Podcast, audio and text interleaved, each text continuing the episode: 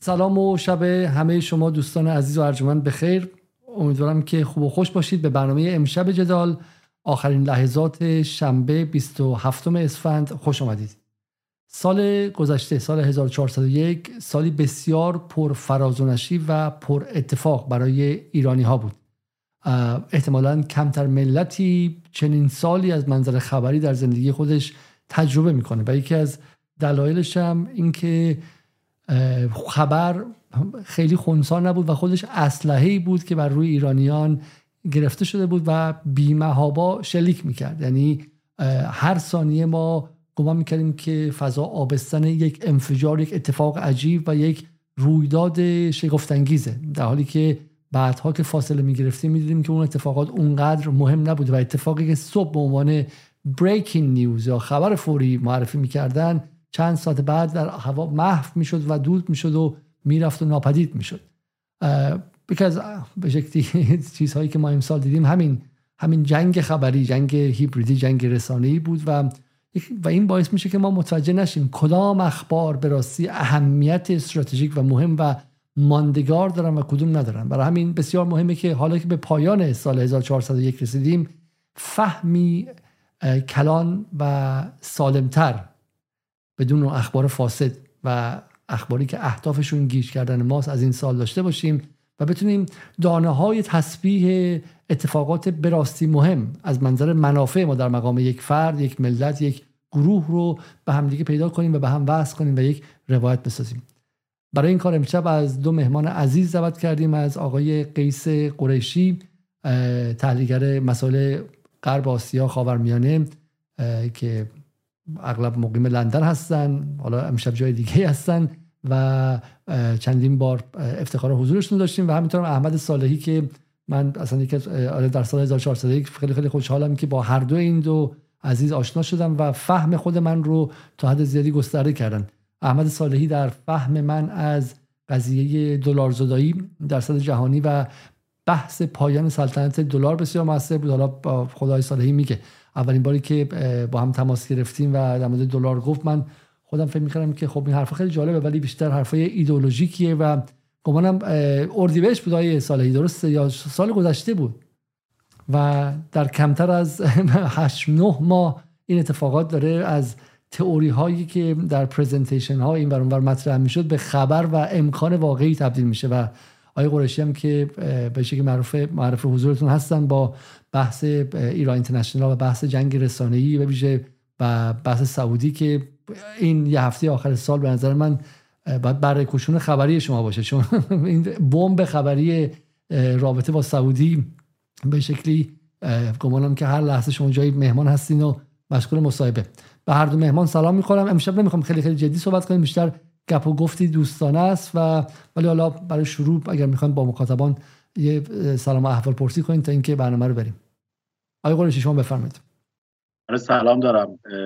پیشا پیش سال رو خدمت شما جناب صالحی و همه بینندگان و شنوندگان عزیز تبریک عرض می‌کنم. انشالله که امسال سال آینده سال آتی سال پرباری برامون باشه. بارقه هاش به چشم می‌خوره. به هر حال میشه گمانه زنی کرد که سال آینده سال حداقل از سال 1401 سال پربارتری باشه و سالی شاید انشالله که مملو از آرامش برای جامعه باشه. و انشالله که آخر سال 1402 ما بشینیم. من شما جناب صالحی و از سالی صحبت کنیم که ایران وضعیتش وضعیت بهتری باشه. معیشت مردم وضعش بهتر باشه آرامش در جامعه مستقر باشه و از خوبی های سال 1402 صحبت بکنیم و تمومش بکنیم. واقعا آرزوم اینه که سال آینده سال خیلی پرباری برای ایرانیا باشه. مردم بسیار شریف مردم فوقلاده ای که مستحق بهترین هان و انشالله ما سال آینده این بهترین ها رو حالا به طور نسبی فوشمون ندن که شما گفتی بهترین ها ولی به طور نسبی انشالله سال آینده حال و روزمون بهتر از 1401 باشه. جناب سال شما؟ من هم سلام عرض می‌کنم خدمت شما خدمت های قریشی و همه بینندگان برنامهتون. تبریک میگم. پیشا پیش فرارسیدن سال نورو و امیدوارم که تو گفتگوی امشبمون بحثای واقعی قابل اندازهگیری امیدبخش از وضعیت کشورمون بتونیم داشته باشیم که در کنار همه چالش ها همونطور که آقای فرمودند من هم معتقدم که اتفاقات قابل اندازهگیری و روی زمین داره در کشور و در جهان به نفع ملت ایران میافته.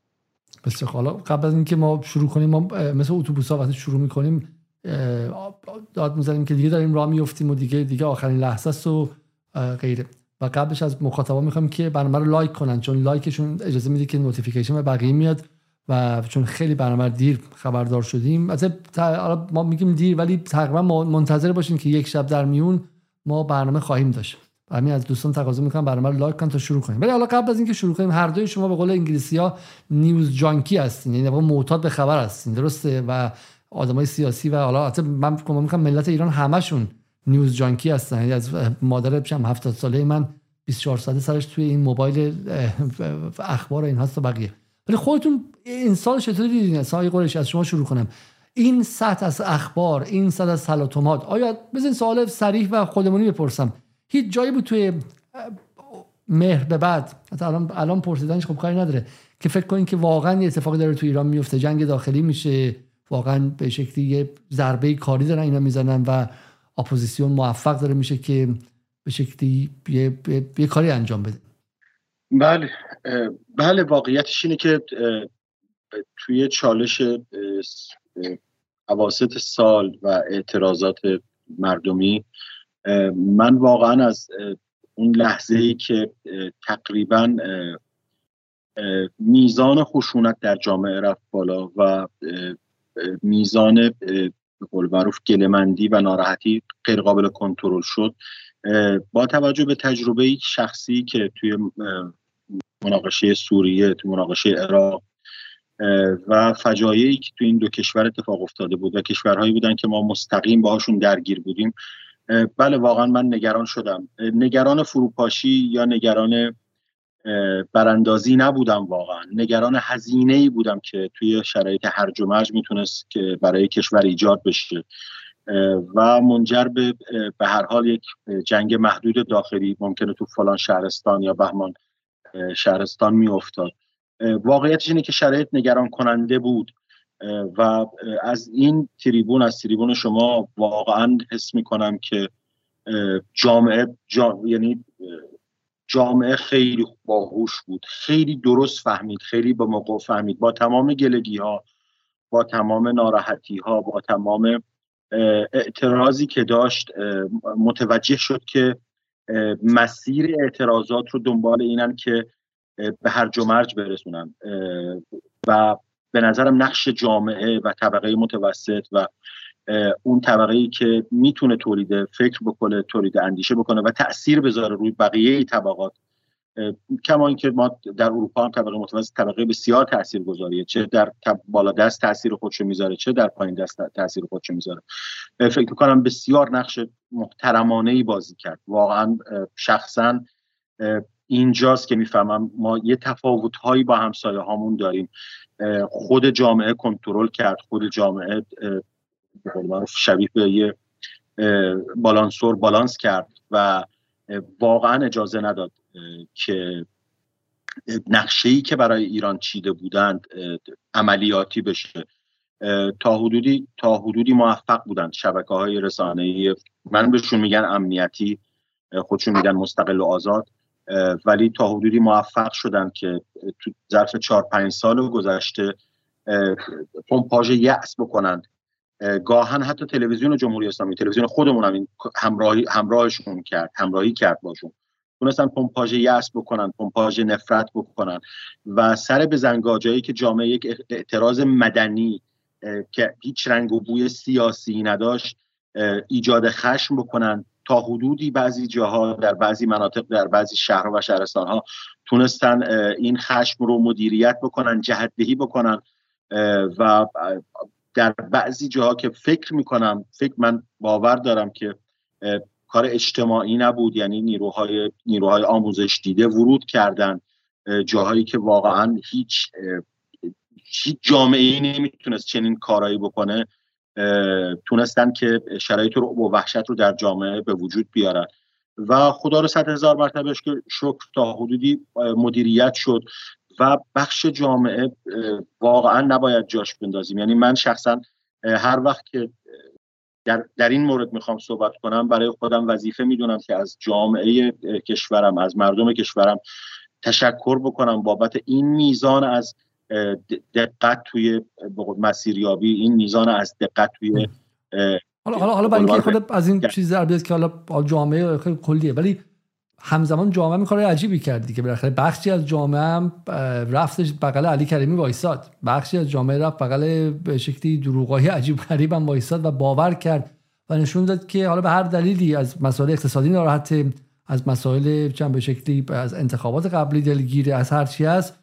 ولی مستعد اینه که من نمیگم حالا بره حالا به لحظه موعود که می‌رسه بره مثلا به شکلی به سوریه شدن ایران بپیونده. ولی از اون لجبازی وای میسته اون اخبار رو گوش می‌کنه. درسته؟ همزمان که حالا شما جامعه رو به شکلی تشویق می‌کنین یه مقدار از جامعه ایران نترسیدین شما؟ حداقل طبقه متوسطش خان.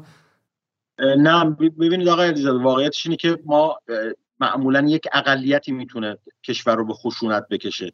من در مورد اکثریت جامعه میگم که اگر حضور پیدا می‌کرد واقعا کشور رو به خشونت و هرج و مرج حرکت می‌کرد. یعنی مطمئن این اتفاق میافتاد. ما نمونه هایی که داشتیم اون اقلیت تونست اکثریت رو بکشونه به خیابون و ایجاد هرج و مرج بکنه. من در مورد بخشی از جامعه میگم که تن ندادن به شبکه ایران اینترنشنال تن ندادن به اون میزان از خشونتی که ترویج می‌شد تن ندادن به اون میزان از تروریستی که ترویج می‌شد و برادرکشی که دنبالش میگشتن باعث شد مدیریت بشه اعتراضات باعث شد حکومت بتونه افسار کار رو در دست بگیره و در نهایت امروزی رو می‌بینیم که دیگه حداقل اون بخش جامعه همراهی نکردنش هر همایشی هر نمی‌دونم فراخانی رو باطل می‌کنه و دیدیم دیگه انقلابی که با یه بارون هم میشه تعطیل خاموش بشه. من صحبت اکثریتی رو می‌کنم که بسیار هوشمندانه عمل کرد و واقعا من شخصا مرتب ازش تشکر خواهم کرد به عنوان یه هموطن. خب نه نه عالی. واقعا اجازه نداد. بیش اجازه نداد بیش از اون خون ریخته بشه. بذار سوال سالی های سالی شما ما قبل از این داستان ها فکرم که به صورت مدام توی حالا شما نبودید در سفر و اینها بودیم ولی ما با همدیگه و با دوستان دیگه در کلاب هاست بودیم. با قریشی هم بود اغلب. درباره چرخش نظم جهانی حرف می‌زدیم درباره افقی که داره باز میشه بعد از جنگ اوکراین و بعد یه دفعه خب بالاخره بحث فوت خانم محسا امینی اتفاق افتاد و ایران یه تجربه دیگه ای داشت. حالا ما هر چقدر بخوایم بگیم نه و اینها صدا سیمایی حرف بزنیم ولی این داستان محسا امینی از نظر اقتصادی و تجاری و بحث کریدورها و اینها هم تاثیرگذار بود. درسته؟ بله. ببینید من اینجوری شروع بکنم که این حجم از اخباری که مردم ایران در سال 1401 شنیدند اگر بخشی از اون درست بود امروز بایستی که دو سه تا از بانک های روسیه برشکست شده باشند و خیابان های چین و روسیه هم مملو از اعتراضی معترض و در واقع تجمعات اعتراضی باشه. اینکه شما گفتین دنیاهای موازی من این واژه از شما قبلا شنیدم. به نظرم وجود داره. چون شما می‌بینید که الان چند تا بانک در امریکا ورشکست شدن. اتفاقی شبیه فروپاشی لمن برادرز که یک بانک 80 ساله بود در سال 2008 و کف خیابون های کشورهای اروپایی حتی اسرائیل اتفاقات عجیب و غریبی داره رقم می‌خوره که تکرار می‌کنم. اگر حتی بخشی از اون اخباری که به مردم ایران بارانده شد در سال 1401 درست می بود. الان این اتفاق باید برعکس بود اما در مورد سوال شما خب من اینجوری بخوام به شما بگم شاید مهمترین اتفاقی که از نظر من در سال 1401 افتاد زدن رکورد صادرات غیر نفتی 49 میلیارد دلاری برای کشور. اینو برای کسایی میگم که تو ایران زندگی می‌کنن. چون کسایی که تو ایران زندگی نمی‌کنند بالاخره اقتصاد ایران یعنی کسایی که تو شبکه های ماهواره نشستن رو زندگی روزانهشون تاثیر نمی‌ذاره. اما اونایی که توی تهران و مشهد و بندر عباس دارن زندگی می‌کنن خواهش می‌کنم به این عرض من گوش بدن. ما بعد از سال 1397 که تحریم های دوره دوم ترامپ بعد از برجام شروع شد. خب صادرات غیر نفتیمون چیزی حدود 44 میلیارد دلار و وقتی در سال 1401 ما پیک 49 میلیارد دلاری می‌زنیم یعنی حتی با اعمال تورم دلار ما به سطح قبلی از صادرات رسیدیم. این بسیار خبر بزرگیه. ببینید این یک ایندکسه. همه اون اتفاقاتی که توی اقتصاد میفته یه سری کلان شاخصی ما داریم که یکیش میشه حجم صادرات کشور. اگر کشور در آستانه فروپاشیه اگر کشور از نظر اقتصادی من با ابرچالش ها یا چالش های اقتصادی که کشور داره آشنا هستن. اونها رو انکار نمی‌کنن.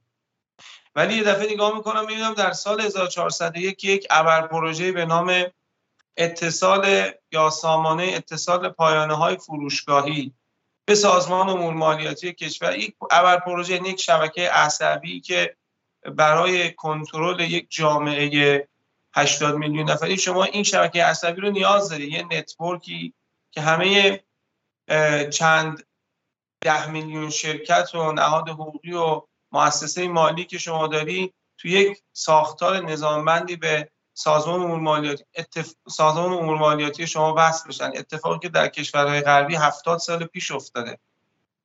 خب من اتفاقات رو تو سال 1400 که داشتم می‌دیدم که حالا امشب راجبش بیشتر صحبت می‌کنیم واقعا روند رو رو به بهبود و رو به اصلاح می‌دیدم خوشحال بودم خندان بودم که یه دفعه در نیمه دوم سال اصلا اتفاقاتی رو که شما حالا راجعش صحبت کردین افتاد در کشور که باور نکردنی بود. خب یه بخشیش حتما یه انرژی بود که در بخشی از جامعه نهفته بود و بخش زیادیش هم من شخصا نظر خودم و من محکومم به اینکه آن چیزی که عقلم بهش رسیده رو بیان بکنم و خودم رو سانسور نکنم. واقعا معتقدم همونطور که آقای قریشی گفتن مردم ایران با این موضوع همراهی نکردن. معنی حرف من این نیست که مردم ایران موافق نبودن یا موافق جمهوری اسلامی هستن یا هزار تا تحلیل این شکلی. ولی مردم اگر می‌خواستن این چیزی که اسمشو گذاشته بودن خیزش سراسری شاید خیلی که تو خونه بودن گلمند باشن از وضعیت معیشتشون از جمهوری اسلامی گلمند باشن و و و و هزار تا چیز شبیه این. ولی با هر فرمولی شما حساب بکنید مردم همراهی نکردن علیرغم اینکه شبکه های ماهواری اسم این حرکت رو گذاشته بودن خیزش سراسری. چون خیزش سراسری به این معنی که در جغرافیایی به وسعت ایران اتفاق میافتاد. اما در مقیاسی بسیار کوچکتر از مردم 80 میلیون نفری ملت ایران. و از این جهت من فکر می‌کنم که حالا تازه در نیمه نخست سال 1401 جدای از این عدد نرخ صادرات غیر نفتی ما جدای از موضوعاتی که در اصلاح نظام مالیاتی شکل گرفت توی نظم بین الملل هم ما با عضویت در شانگهای شروع کردیم اتفاقات دیگه ای داشت میافتاد.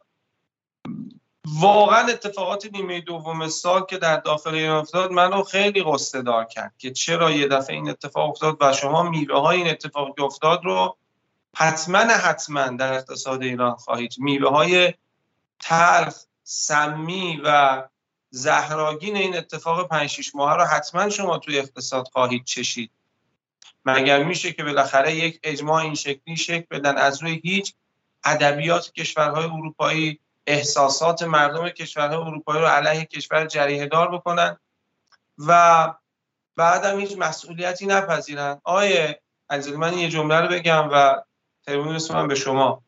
اگه می‌خواین ایار به نظر من من همیشه این مثال می‌زنم. ایار اخبار رو ما بسنجیم نباید اخبار امروز یا یه هفته پیش یا یک ماه پیش رو تحلیل کنیم.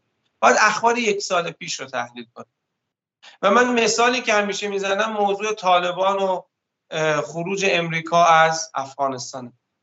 خب به یاد بیاریم که ایران اینترنشنال بخشی از شبکه های دیگه حتی بخشی از روزنامه های داخلی راجع به حضور مجد آیا من دارم از طالبان حمایت می‌کنم؟ هاشا و کلم.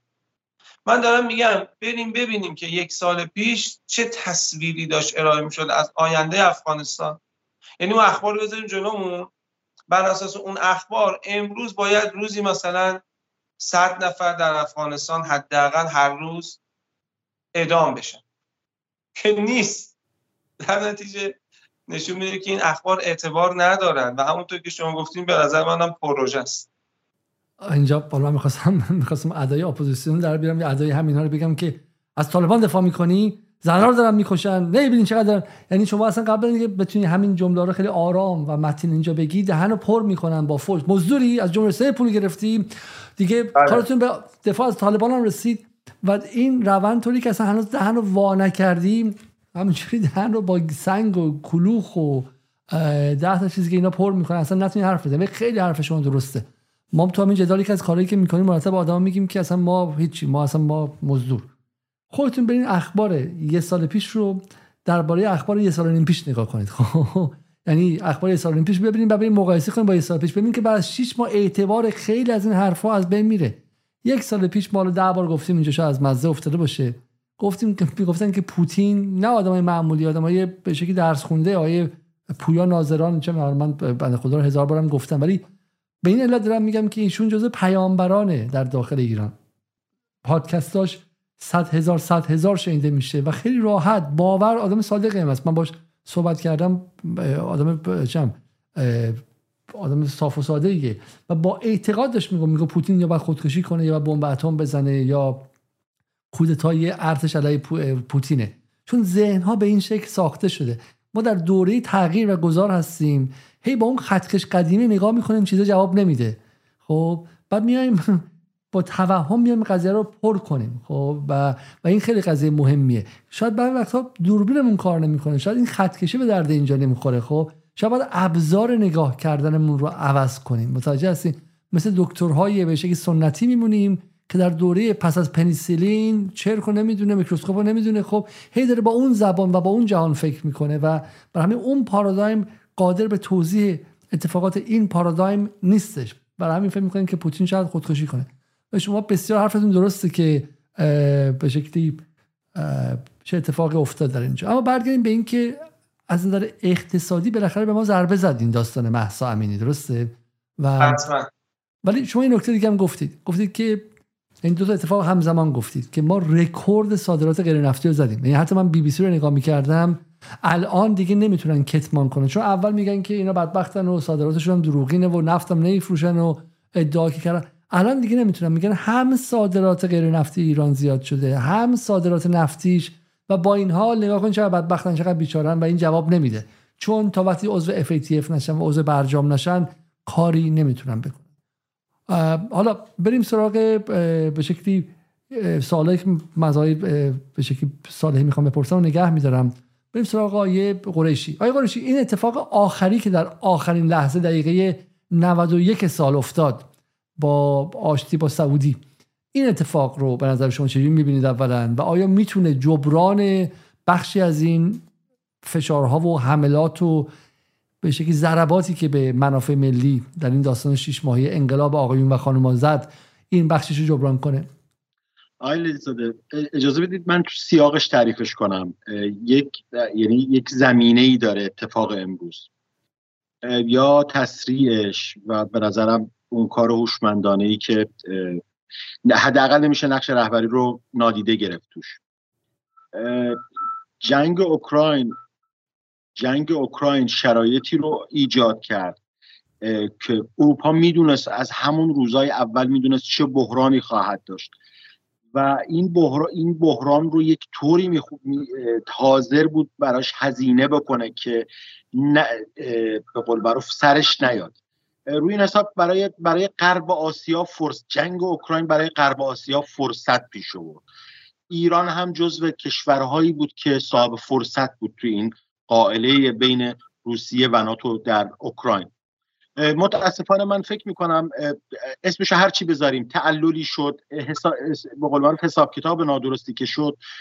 این فرصت حداقل تو حوزه هسته ای از دستمون رفت. ما از موضع قدرت وارد مذاکرات شده بودیم و دنیا می‌دونست ایران بعد از ترامپ پیروز جنگ اراده ها بود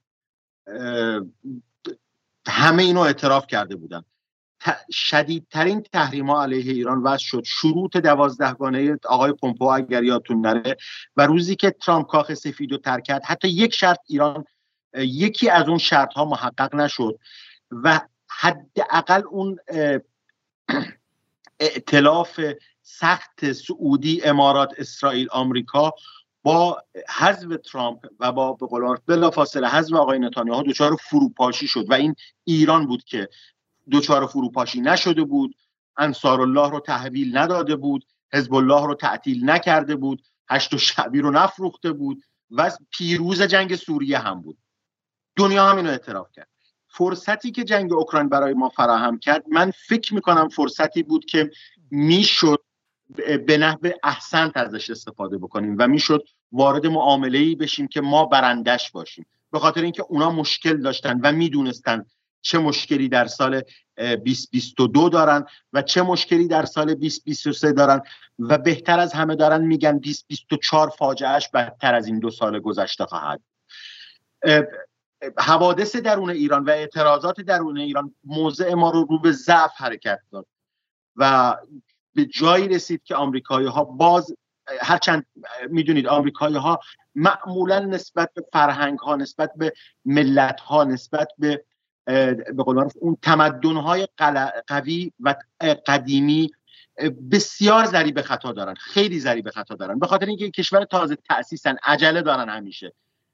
نسبت به ملت هایی که حافظه متراکم تاریخی دارن برداشت درستی آمریکایی ها ندارن. متوجه نیستن که یک کشوری مثل ایران این جامعه می‌دونید جامعه چند هزار ساله با حکومت های با سابقه امپراتوری داشته و صبر رو خوب یاد گرفته صبر استراتژیک رو خوب یاد گرفته. مثل سعودی ها نمیشه باش برخورد کرد. بش اگر بر بخوره لجبازی می‌کنه. بهای سنگینی حاضر حاضر پرداخت بکنه. ولی به به ذلت نده. این تحلیل باعث شد که توی قائله که ما در ایران داشتیم و اعتراضاتی که در ایران داشتیم آمریکا و اروپا فکر بکنن کارت بازی برنده ای دارن. و ایران اگر بیاد به مذاکره دوباره با ضعف میاد مذاکره. اتفاقی که افتاد در هفته گذشته اتفاق بسیار بزرگیه. خیلی مهمه. ابعاد داخلی ابعاد خارجی ابعاد منطقه‌ای و فرامنطقه‌ایش اونقدر بزرگ هست اونقدر مهم هست که باید براش وقت گذاشت و از هر زاویه دیدش.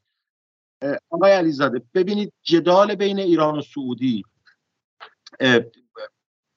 زایده یک هفت سال و ده سال نبود. ما از چل سال پیش حتی از قبل یعنی از زمان نظام پادشاهی که در ایران مستقر بود این این جدال بود. ولی سعودی اون موقع ضعیفتر از اونی بود که بخواد روبروی شاه ایران بیسته. انقلاب باعث شد سعودی ها فکر بکنن که می‌تونن با کمک به صدام و با اون آشفتگی که در اون سیستم نظامی ما پیش اومده می‌تونن رژیم صدام رو به قول معروف کاری بکنن که انقلاب رو سرکوب بکنه ناکام بذاره. به هر حال توی مراحل مختلف اینا شکست خوردن. تا رسید به سال 2015 که آقای محمد بن سلمان جوان تازهکار ناپخته ای بود که خیلی اطلاعی از مناسبات و قدرت خیلی اطلاعی از توازن قدرت در منطقه نداشت. خیلی اطلاعی از های سیاست در منطقه نداشت. از ایران از ترکیه از یمن از حتی قطر تحلیل درستی نسبت به این کشورها نداشت. و فکر می‌کرد که می‌تونه سعودی به اون قدرت به اون درجه از قدرت رسیده چون پول محور بود فکر آقای بن سلمان. خیلی خیلی در مورد تاریخ در مورد فرهنگ مطالعه ای نداشت. فکر می‌کرد می‌تونه یک جا کمر این چهار تا کشور ببره. در مورد ما بعد از هفت سال آقای بن سلمان متوجه شد. البته امروز متوجه نشد. از 20 20 مشخص بود که آقای بن سلمان پخته تر شده پخته تر عمل می‌کنه. مثل 2015 انسان متحوری نیست که فکر بکنه می‌تونه علیه ایران جنگی رو به پا بکنه و برندش بشه و شبیه به صدام شعارهای شبیه به صدام می‌داد و پیروز جنگ قادسیه با ایران باشه. امروز به جایی رسیدیم که سعودی ها متوجه شدن در منطقه توان شکست ایران رو ندارن.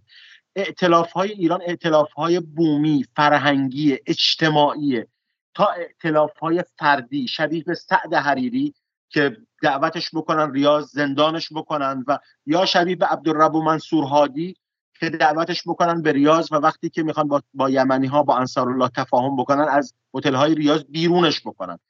این باعث شد سعودی نگاه واقع بینانه ای به مناسباتش با ایران داشته باشه. همونقدر که ما هم نگاهمون واقعی واقع بینانه شد به مناسباتمون با سعودی و قدرتش در فرامنطقه لابی هایی که در آمریکا داره لابی هایی که در انگلیس داره که در صورت تفاهم با هم اون لابی ها می‌تونن سیاست خارجه ما را کمک بکنن و همراهی بکنن و توی اون آشفتگی که روابط بود می‌تونست اثرگذار باشه و فرد دیوونه ای مثل ترامپ رو باعث بشه که ائتلافی علیه ایران ائتلاف امنیتی شکل بگیره و از برجام خارج بشه. من فکر می‌کنم توی توی همین من حالا بعد خیلی کوتاه فکر می‌کنم آشتی بین ایران و سعودی چون چون پس از هفت سال جدال البته پس از چل سال ولی هفت سال جدال درجه یک جدال در بالاترین سطوح امنیتی نظامی اقتصادی به وجود اومده. اگر که دو کشور اگر سیاسیون دو کشور حالا من فکر می‌کنم سیاسیون ما این حکمت رو داریم به حال توی ایران. اگر که سعودی ها هم این حکمت رو داشته باشن این دفعه می‌تونه روابط پایدار هر چند این روابط ما, ما هیچ وقت یعنی نسبت به سعودی به هر حال یک مشکلاتی داریم که شاید در کوتاه مدت حل نشه. ولی با توجه به تجاربی که تو این هفت سال کسب کردیم هر دومون فکر می‌کنم این بار روابط پایداری می‌تونیم باشیم. با توجه به اینکه هژمونی آمریکا در منطقه رو به رو به تضعیفه. آمریکا دیگه راه حلی در منطقه نمی‌تونه ارائه بده. آمریکا در منطقه بخشی از مشکله و چین میاد و دو کشور همسایه رو با هم آشتی میده یا واسطه این آشتی میشه. روی این حساب فکر می‌کنم شرایط در منطقه عوض شده. همونی که تو پارت بعدی انشالله صحبت می‌کنم که شرایط در دنیا به سرعت در حال تغییر و باید خودمون رو به روز بکنیم با تغییراتی که روزانه موازینش در حال دویدنن واقعا.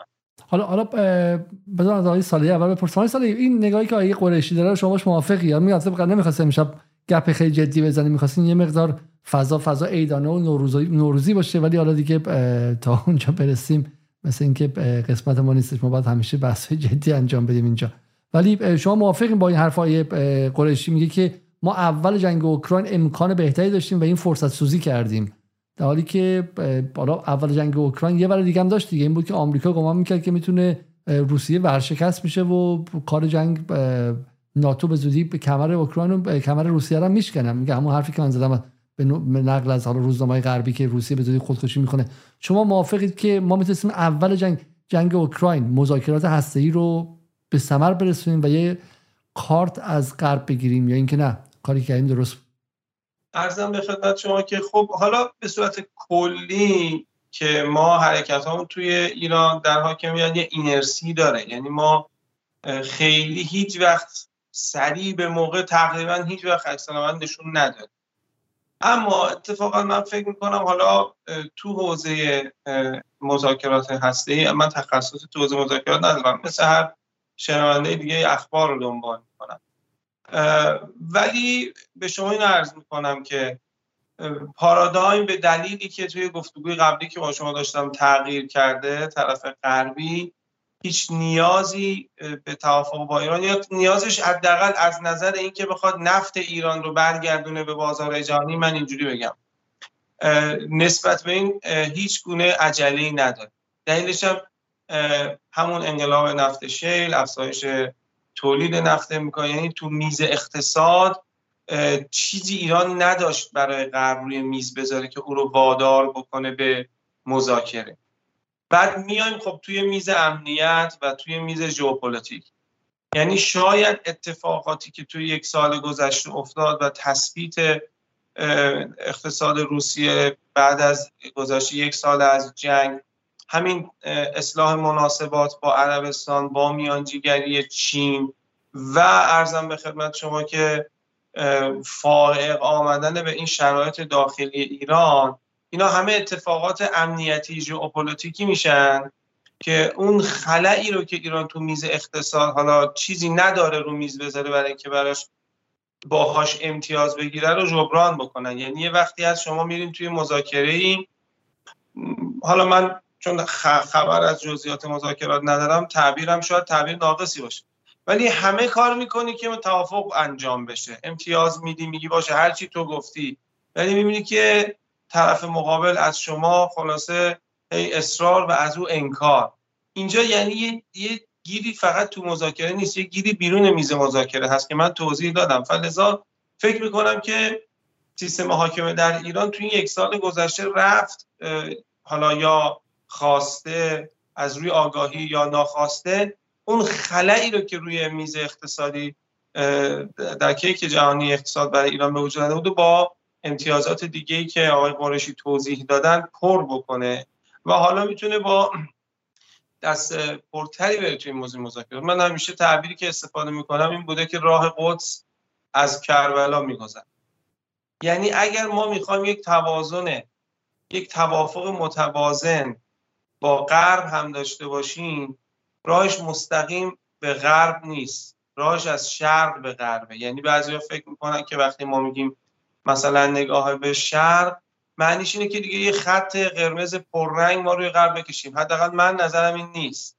کنتا من نگاه می‌کنم ده ساله که ما داریم اصرار می‌کنیم به طرف غربی که حقوق ما رو به رسمیت بشناسه و او این کار رو نمی‌کنه. راستش رو بخواین ته دلم هم درک می‌کنم که چرا این کار رو نمی‌کنه. اون دفعه به شما مثال زدم.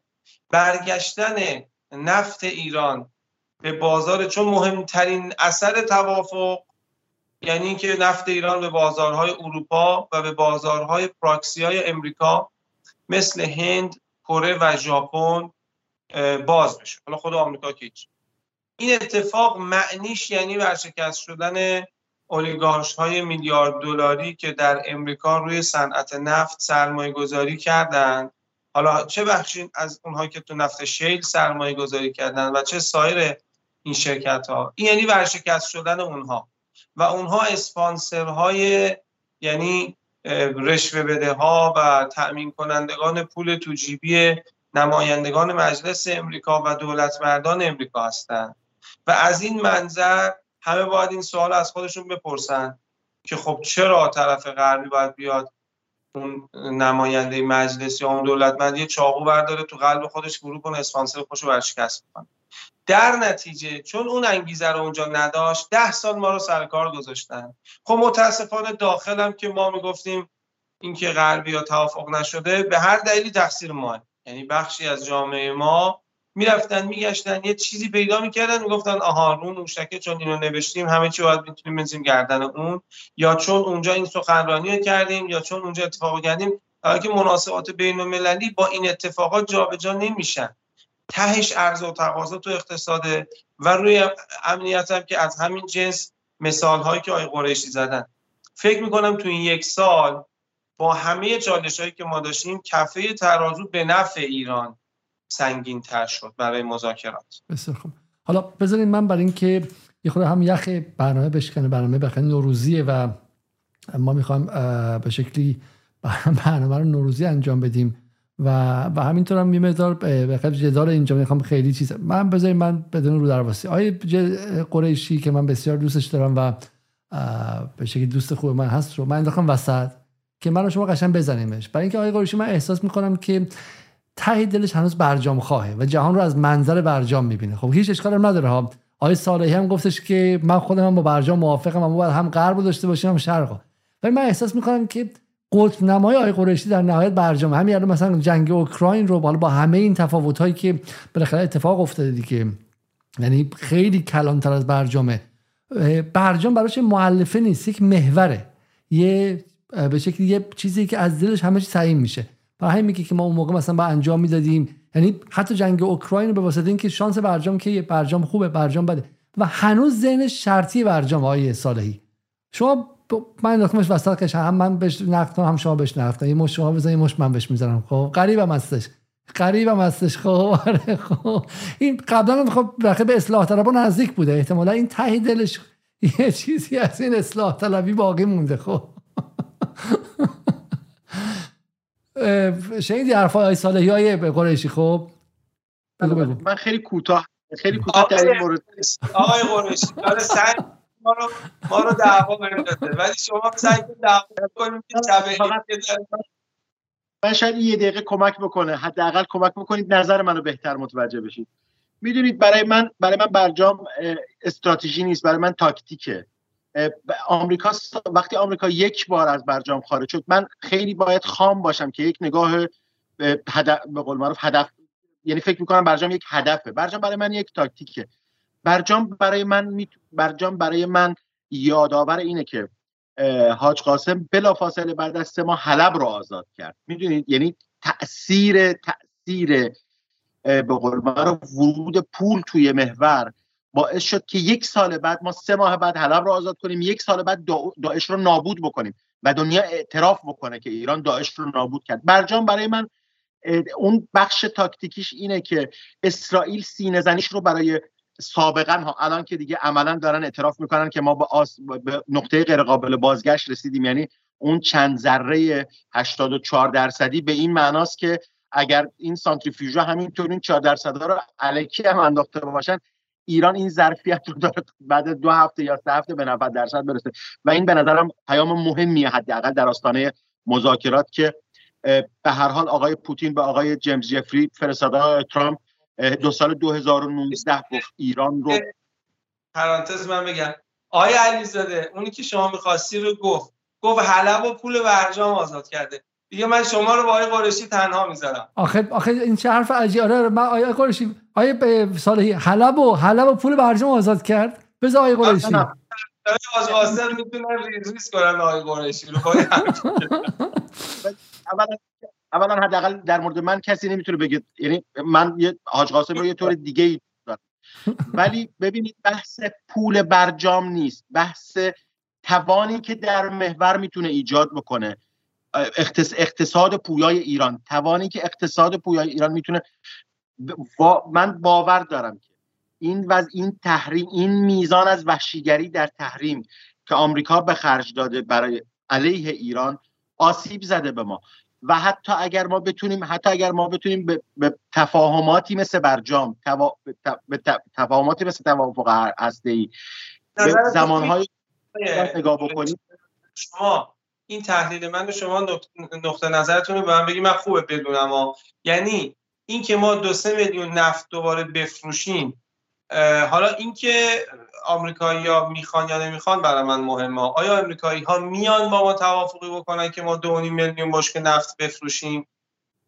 والا نمی‌دونم من به هر حال یک قاعده ای داره دیگه. در ازای در ازای یک سری کارهای ما اونا هم یک سری کارها باید انجام بدن. این هم این دولت حداقل خیلی سفت, سفت و سخت روی روی تضامین هم ایستاده. یعنی اگر تضامین در سری قبل دوره های شیش ماه داشت ظاهرا با بالای دو سال تضمین حاضرن بدن.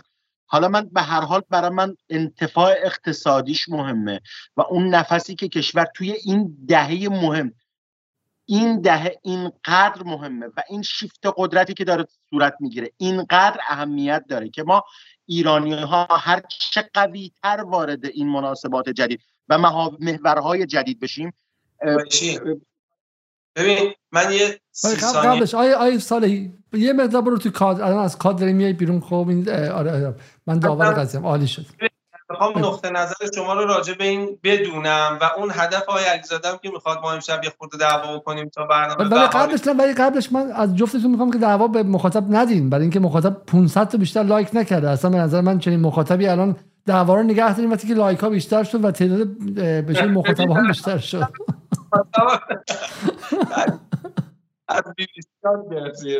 ببین آیه قریشی من حرفم اینه.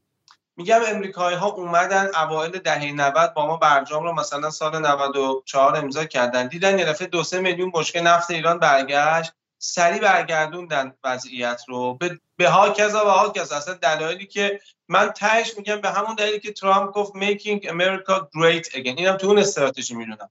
یعنی اساسا بازگشت نفت ایران به, به منطق من اینه. اینو می‌خوام بدم نظر شما راجبش چیه. بازگشت دونی میلیون بشکه نفت ایران به بازارهای اروپا و پراکسی های امریکا مثل کره ژاپن و هند. شما با اینا نفت میفروختیم دیگه. اینها به هیچ وجه مطلوب امریکا نیست در جهت منافعشون نیست به دلیلی که توضیح دادم. تولید نفت امریکا در سال 2010 بوده 5 میلیون بشکه در روز. در سال 2020 شده 13 میلیون بشکه در روز. یعنی 8 میلیون بشکه تولید نفت امریکا. اضافه شده که عمدش هم نفت شیله و نفت شیل تو با نفتای ارزونی مثل اینا به هیچ وجه نمی‌تونه رقابت کنه. یعنی قرار باشه نفت ایران روی بازار باشه نفت شیل هم باشه حتما نفت ایران فروش خواهد رفت.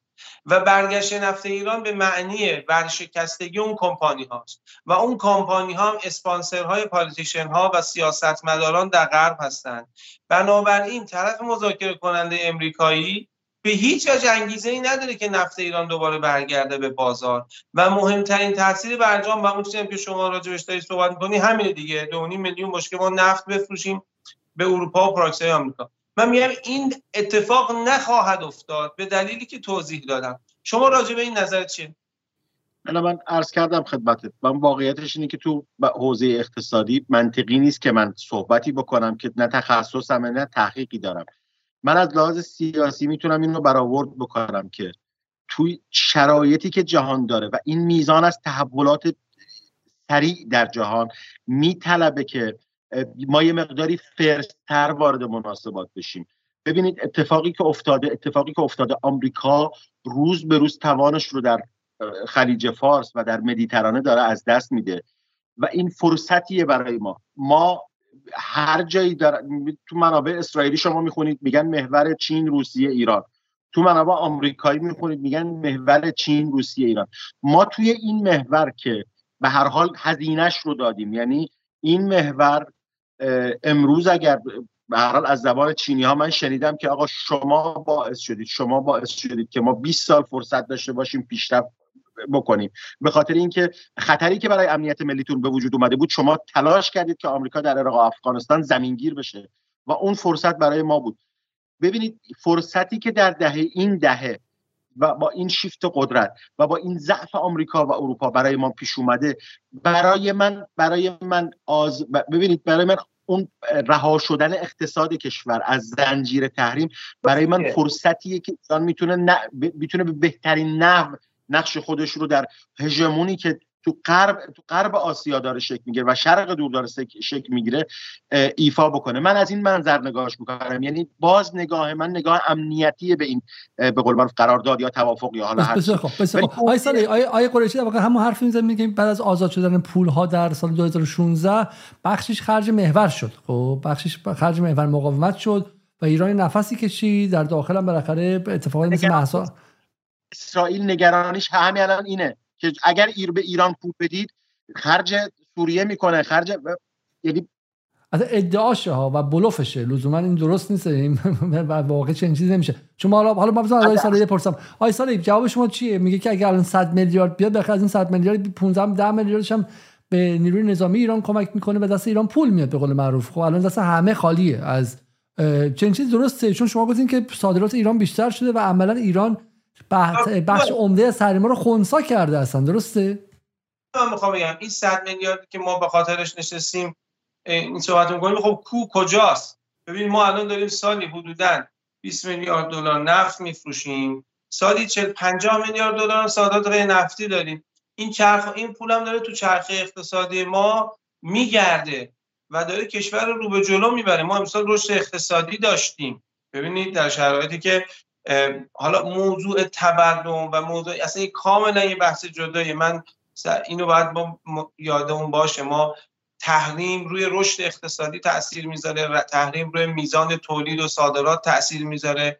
ولی موضوع تورم یک موضوع پولی ربطی به این موضوعات نداره. حالا یه ربطای حداقلی میشه بینشون برقرار شد. یعنی ما کشورها رو تو دنیا می‌تونیم پیدا کنیم. مثل ترکیه و آرژانتین که رشد اقتصادی داشتن ولی تورم بسیار بالا داشتن. از اون طرف کشورهایی رو هم می‌تونیم پیدا بکنیم که تحریم بودن به شدت مثل کوبا مثل سوریه مثل کشورهای مشابه اینها که تورم هم نداشتن. یعنی تورم میانگین در 40 سال گذشته تو کوبا 5 درصد بوده. آیا من معنی حرفم اینه که بریم کوبا بشیم؟ خیلی اوضاعشون خوبه. نه نه. دارم میگم موضوع تورم به سیاست های داخلی کشورها برمیگرده و تقریبا تقریبا مستقل از تحریمه. حرف من اینه که آن چیزی که اتفاق افتاده اسمش می‌ذاریم خونساسازی تحریم ها که بعضیا میگن نه این عبارت عبارت مهمنیه و وجود خارجی نداره. من می‌تونم روی زمین به شما بگم که این اتفاق می‌تونه بیفته. یعنی وقتی که عربستان یه دفعه میاد میگه گاو امریکا گاو شیرده امریکا میگه من می‌خوام نفتمو به یوان بفروشم. وقتی این اتفاقات تو دنیا داره میفته که شما هم باشی به درستی بهشون اشاره کردین بازشون کردین می‌خوام بگم که اینا مرتب معنیش اینه که از اون اهمیته که برجام و فروش نفت به اروپا تو ذهن ما داشت باید کم بکنه. آیا معنیش اینه که اهمیت اون صفر هرگز؟ معنیش اینه که ما تو دنیایی داریم زندگی می‌کنیم که چند قطبی شده و ما می‌تونیم آلترناتیو داشته باشیم و اون پولی که حالا می‌خوایم چه تو نظامیمون استفاده بکنیم چه تو محور مقاومت چه برای رفاه مردم و هر چیز دیگه استفاده کنیم. چون اینا من یه توضیح بدم. هر کدوم از این پول ها تو بودجه کشور درصد مشخصی داره.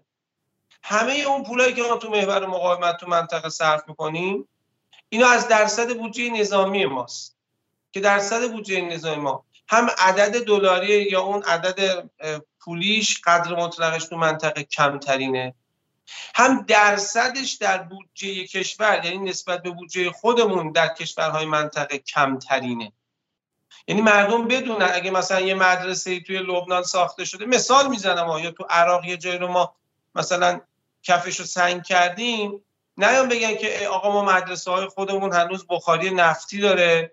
ما ببینید اون پول قرار بوده ما می‌رفتیم تو بودجه نظامی بوده جز بودجه نظامیمون بوده. بودجه نظامی رو اون فرمانده نظامی باید تصمیم بگیره. که مثلا بره یه دونه کشتی بخره زیر دریایی بخره یه تانک نمی‌دونم آبرامز بخره یه هواپیمای اف 22 بخره مثلا 200 میلیون دلار یا با اون 200 میلیون دلار بره مثلا 10 تا مدرسه بسازه. چون تهش می‌خواد امنیت رو برای مردم سرزمین خودش فراهم بکنه دیگه. پس همه اون بودجه ها تو بودجه نظامی بوده که هم قدر مطلقش و هم عدد درصدش نسبت به کل بودجه ایران در کشورهای منطقه کمترینه. اما به هر حال امنیت بودجه نیاز داره و حرف شما قرشی به غایت درسته. منتها ما تو دنیای داریم زندگی می‌کنیم که آلترناتیو هایی برای بودجه برای ما ایجاد شده. یعنی اگر فرض بکنیم که سرمایه گذاری که ما لح لح دنبالش دویدیم تا توتال 3.5 میلیارد 3.5 میلیارد دلار توی این کشور سرمایه گذاری کنه و خب یکی از خروجی های برجام باشه. من از سرمایه گذاری خارجی استقبال می‌کنم. اما واقعا بخشش رو رویا می‌دونم. حتی ما در زمان شاه هم کشورمون رو سرمایه گذاری خارجی تبدیل به اون چیزی که می‌بینیم نکرد. همون پول نفت خودمون بود. تقریبا. همش همین بود. تقریبا. مطلق صحبت نمی‌کنم. اما تو همین فاصله که ما دنبال سراب توتال دویدیم آخرم همه دم و دستگاهش از ایران جمع کرد و خارج شد و ما بهش گفتیم که آقا شما کجا داری خارج میشی؟ هنوز دولت فرانسه که از برجام خارج نشده. گفت خب شما می‌تونید برید با دولت فرانسه یه قهوه اسپرسو دبل بزنید. شب عید هم هست کنار هم دیگه. شب عید با هم تبریک بگین. من از سهامدارم دستور می‌گیرم. سهامدار منم گوش به فرمان نکتم چیه؟ نکتم اینه که تو همون دوره یا تو همین دوره زمانی چین 65 میلیارد دلار تو پاکستان سرمایه گذاری محقق شده داره. و ما اینو از دست دادیم. حرف من این نیست که برجام نباید باشه ارزشش صفره. من دارم میگم در دنیایی داریم زندگی می‌کنیم که آلترناتیو ها شکل گرفتن. چین تو همین پروژه بیار آی که ما در شکل برنامه ساختیم بابا بین یک و چهار دهم تا هشت تریلیون دلار. من هنوز نمی‌دونم کف عدد یک و چهار دهم سقف عدد مشخص نیست. سرمایه گذاری کرده در کشورهای مختلفی در دنیا. که اروپایی آمریکایی ها به هیچ وجه الان تو شرایط اقتصادی نیستن که بتونن چون این سرمایه گذاری هایی رو بکنن. ما می‌تونیم اون منابعی که نیاز داریم اون رفاهی که مردممون نیاز دارن رو از آلترناتیو هایی که دنیای چند قطبی بر ما ایجاد کرده تامین کنیم. من نمیگم ارزش برجام رو صفر بکنیم. میگم ارزش برجام رو صد نکنیم بقیه رو صفر کنیم یک توازنی برقرار بکنیم. تو این توازن خدا شاهدی که پولم تو این کشور. بله من خیلی کوتاه. من کاهش تنش با غرب رو همون توازن می‌دونم. یعنی من حس می‌کنم ما تو مقطعی هستیم که اگر اگر بتونیم اگر مشکلی نداره اصلا شما میگید غرب راضی نیست. من که شرقی هم اصلا. من خودم که شرقی هم ولی من میگم ما شما می‌دونم میگم آقای علیزاده الان دعوا انداخته ما رو. این دعوای شب از لندن از لندن کارش همین دیواید اند رول دیواید رول دعوا را بنداز و حکومت کن. منم دیگه به خاطر سالها زندگی در اینجا متاسفانه اخلاق این دولت انگلیس رو گرفتم. بله. بله. من ارزم خیلی کوتاهه. من میگم من میگم تو این توازنی که داریم ازش صحبت می‌کنیم فکر می‌کنم تو مقطعی هستیم که اگر این اگر را هم میگم که خیال شما راحت اگر که منافعمون تأمین بشه تو کاهشتنش با غرب فکر می‌کنم این توازن رو می‌تونیم ایجاد بکنیم به خاطر اینکه ما تو دهه‌ای داریم حرکت می‌کنیم. یک یک time به قول معروف زمانی در دنیا به وجود اومده که شبیه هیچ time ی تو 80 سال گذشته نبوده و اتفاقا به نفع ایران و اتفاقا ایران تو این تو این gap تو این چارچوب یک رکنه.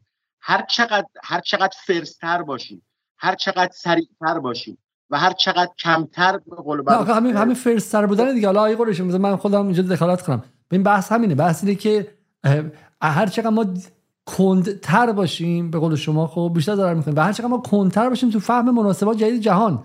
یعنی اینکه عربستان داره بخشی از به قول آیه صالحی پترودلارشو به یوان تبدیل می‌کنه. پترو یوان داره می‌کنه. و ما تو ایران تنها کشور جهان هستیم که هنوز بخشی از بدنه بازرگانیمون بخشی از بدنه بروکراسیمون و بخشی از بدنه دولتمون چشش هنوز فقط اینه که اول برجام میشه برجام نمیشه. گروسی چی گفت؟ بورل چی گفت؟ فلان چی گفت؟ برجام نمیشه یعنی که با ارزی ما هنوز همش دلاره.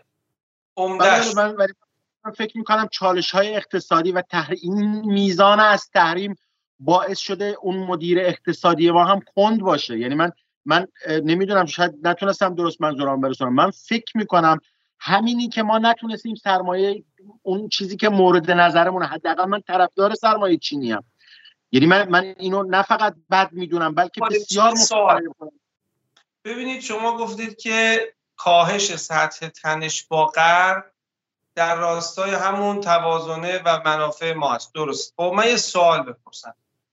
همین موضوعی که با عربستان اتفاق افتاده و احتمالا ایران و عربستان بتونن سر مسئله یمن به یک توافق متوازنی برسن. و این اتفاق هم با میانجیگری چین افتاده. یعنی کسایی که می‌گفتن چی شد؟ حالا که شما رفتین با عربستان دعوا داشتین حالا با عربستان آشتی من چون یکی از دوستانم پیامی رو بر من فرستاد گفتم شما هنوز یعنی فرق این رو که عربستانی که با چین ایران میانجیگریش رو بپذیره و توافق بکنه با اون عربستان قبلی حالا این تفاوت تغییر پارادایم رو متوجهش نشدین این بماند. اما مگه یکی از محورهای تنش ایران با غرب همین مسئله یمن نبود؟ اینکه من میگم راه قدس از کربلا میگذرد منظور ببین من طرفدار این که ما بریم تنش ایجاد کنیم با غرب نیستم. ولی ده سال تنش زدایی با غرب در دهه 90 یا هشت سال مثلا. و هشت سال تنش زدایی با غرب در طول دولت آقای خاتمی. به من چون اون موقع اولین سالهایی بود که ما وارد عرصه سیاست می شدیم دانشجو بودیم و غیره به من یاد داده که آقا راه قدس از کربلا میگذرد. یعنی یه وقتایی شما می‌خوای با این نفری آشتی کنی هی میده التماسش می‌کنی هی اون نتیجه کمتری می‌گیری. گاهی اوقات باید بکشی عقب برید بیرون مستطیل سبز فوتبال یه سری کارهایی انجام بدین بعد بیاین میوهش توی مستطیل سبز اگه ایران با چین بتونه وارد اون در واقع معامله بزرگ یا قرارداد 25 ساله یا کریدور یا اون اتفاقی که خواهد ما راجع به صحبت کردیم وارد اون تعامل بشه این کمک می‌کنه به کاهش سطح تنش میان ایران و غرب یا نه؟ حتما کمک می‌کنه. یعنی وقتی چین بیاد سرمایه گذاری بکنه خود چین می‌بره غربی ها هم میشونه میگه شما هم دیگه خیلی دیگه مطلب خشم. یعنی من حرفم این نیست که ما بریم تنش رو افزایش بدیم. ولی حرفم اینه که کاهش تنش گاهی اوقات از مسیر مستقیم بروکسل و واشنگتن نمیگذره. گاهی اوقات از بیرون مستطیل سبز فوتبال مسیرش میگذره. حالا حالا من همینجا اگر متوقعتون کنم مثلا نکته خوبی رسیدیم این در نهایت برجام چی بود؟ بر فهم ناقص من. حالا منم خودم میگم امسال تازه اقتصاد رو فهمیدم که باید بیاموزیم. مثل و واقعا گمانم باید سربازی کنیم چون زمانی جنگ ایران برای استقلال نظامی و بچه های کشور رفتن کار کردن با کلاشینکوف و با اسلحه رو یاد گرفتن. ما خودمون تو بچگی آموزش دفاعی داشتیم. الان چون بحث ما و اولویت ما در ایران استقلال اقتصادیه باید بریم هممون بدیهیات و بیسیک اقتصاد بیاموزیم. یعنی من خودم الان نشستم در سن بالها دارم تلموز اقتصاد می‌خوام. و فهم که برجام به شکلی بحرانی بود که جمهوری اسلامی به وجود آورد که بتونه تنش, تنش به وجود بیاره و اون مدیریت تنش مدیریت تنش کنه تا اینکه بتونه در نظام دلاری جهانی پذیرفته شه. و خب، سلاح آمریکا رو برداره. ما چه دوره‌ای بود. ما دوره‌ای بود که آمریکا می‌خوام دلار سیطره داشت. یعنی یوترن دلاری ازش گریزی نبود و خارج از دلار نمی‌شد زندگی کرد. الان یه سری اتفاقات افتاده. الان روسیه با این عظمتش داره بیرون از دلار نه فقط زندگی می‌کنه یعنی بقا داره بلکه داره آقایی می‌کنه. من همین الان آقای مرندی دکتر مرندی که از مسکو اومده بود می‌گفت اصلا زندگی هیچ نمی‌تونیم با چشم مسلح به فرقش رو با قبل از جنگ ببینی خب؟ رفته آمده هستش خریده داره انجام میشه مرکز خریدا برگشتن و اون تصویر آخرالزمانی که CNN و بی بی سی می‌دادن که فروشگاه داره تعطیل میشه استارباکس رفت منگو رفت بیرون همه مارکا از روسیه هجرت کردن روسیه خب هجرت کردن که کردن من فقط مارکا مارکا آمریکایی و فرانسوی و ایتالیایی هستن مارکا دیگه اومدن. خب حتی زندگی و زیست کپیتالیستی و سرمایه‌دارانه ادامه داره. یعنی به کوبا هم تبدیل نشده روسیه. هنوز دارن lavishly به قول انگلیسی ها. خیلی لاکچری دارن زندگی می‌کنن و می‌خورن و میخوابن. خب حرف اینه. اینه که به نظر میاد و من این سوال می‌خوام با حالا هر دو دوست بپرسم به نظر میاد که زیست خارج از دلار یه موقع مثل فقط قاچاقچی ها و آندرگراند و اینا می‌تونن بیرون دلار زندگی کنن. ولی الان مثل که داره ممکن میشه. و اتفاقا توافق ایران و عربستان و خطوط مالی جدید بین عرب و ایران و چین هم این داره ممکن ترش می‌کنه. من می‌خوام این سوال بپرسم. اصلا این توافق این توافق که چین هم میانجیش بود بر سر دلار چی میاره؟ از آقای قریشی می‌خوام شروع کنم اصلا و بعدم برم سراغ آقای صالحی. آیا این توافق خودش یک ضربه به ساختمان دلار نیستش؟ یعنی ما یه موقعی می‌خواستیم بریم تو این ساختمان دلار که خیلی قشنگ و خوشگله یه اتاق کوچیک بگیریم. ولی به نظر میاد که موفق شدیم که ما موفق نشدیم. به نظر من خود دلار باعث شد با سوء استفاده زیاد از تسلیحاتی کردن خودش در قالب تحریم. چون تحریم یعنی دلار تبدیل به اسلحه میشه. خب به ایران که بکشه یه اسلحه به ونزوئلا به نیکاراگوئه به سوریه به لبنان به سومالی و بعد به روسیه بزرگ. بعد یه روز زمین چی رو تهدید می‌کنه؟ به نظر میاد که این اسلحه داره backfire می‌کنه به قول انگلیسی ها. backfire یعنی سلاحا که می‌زنی به عقب می‌زنه لگد می‌زنه اسلحه. آقای قرشی نگاه شما به بحث دلار و امکان برون رفت از دلار به واسطه این مذاکره با عربستان چیه؟ جناب علیزاده اجازه بدید من واقعیتش اینه که من نگاه هم به تفاهم این چنین نگاه امنیت سیاسیه تا نگاه اقتصادی چون من در مورد اقتصاد چیزی نمی‌دونم هرچی کمتر صحبت کنم مفیدترم.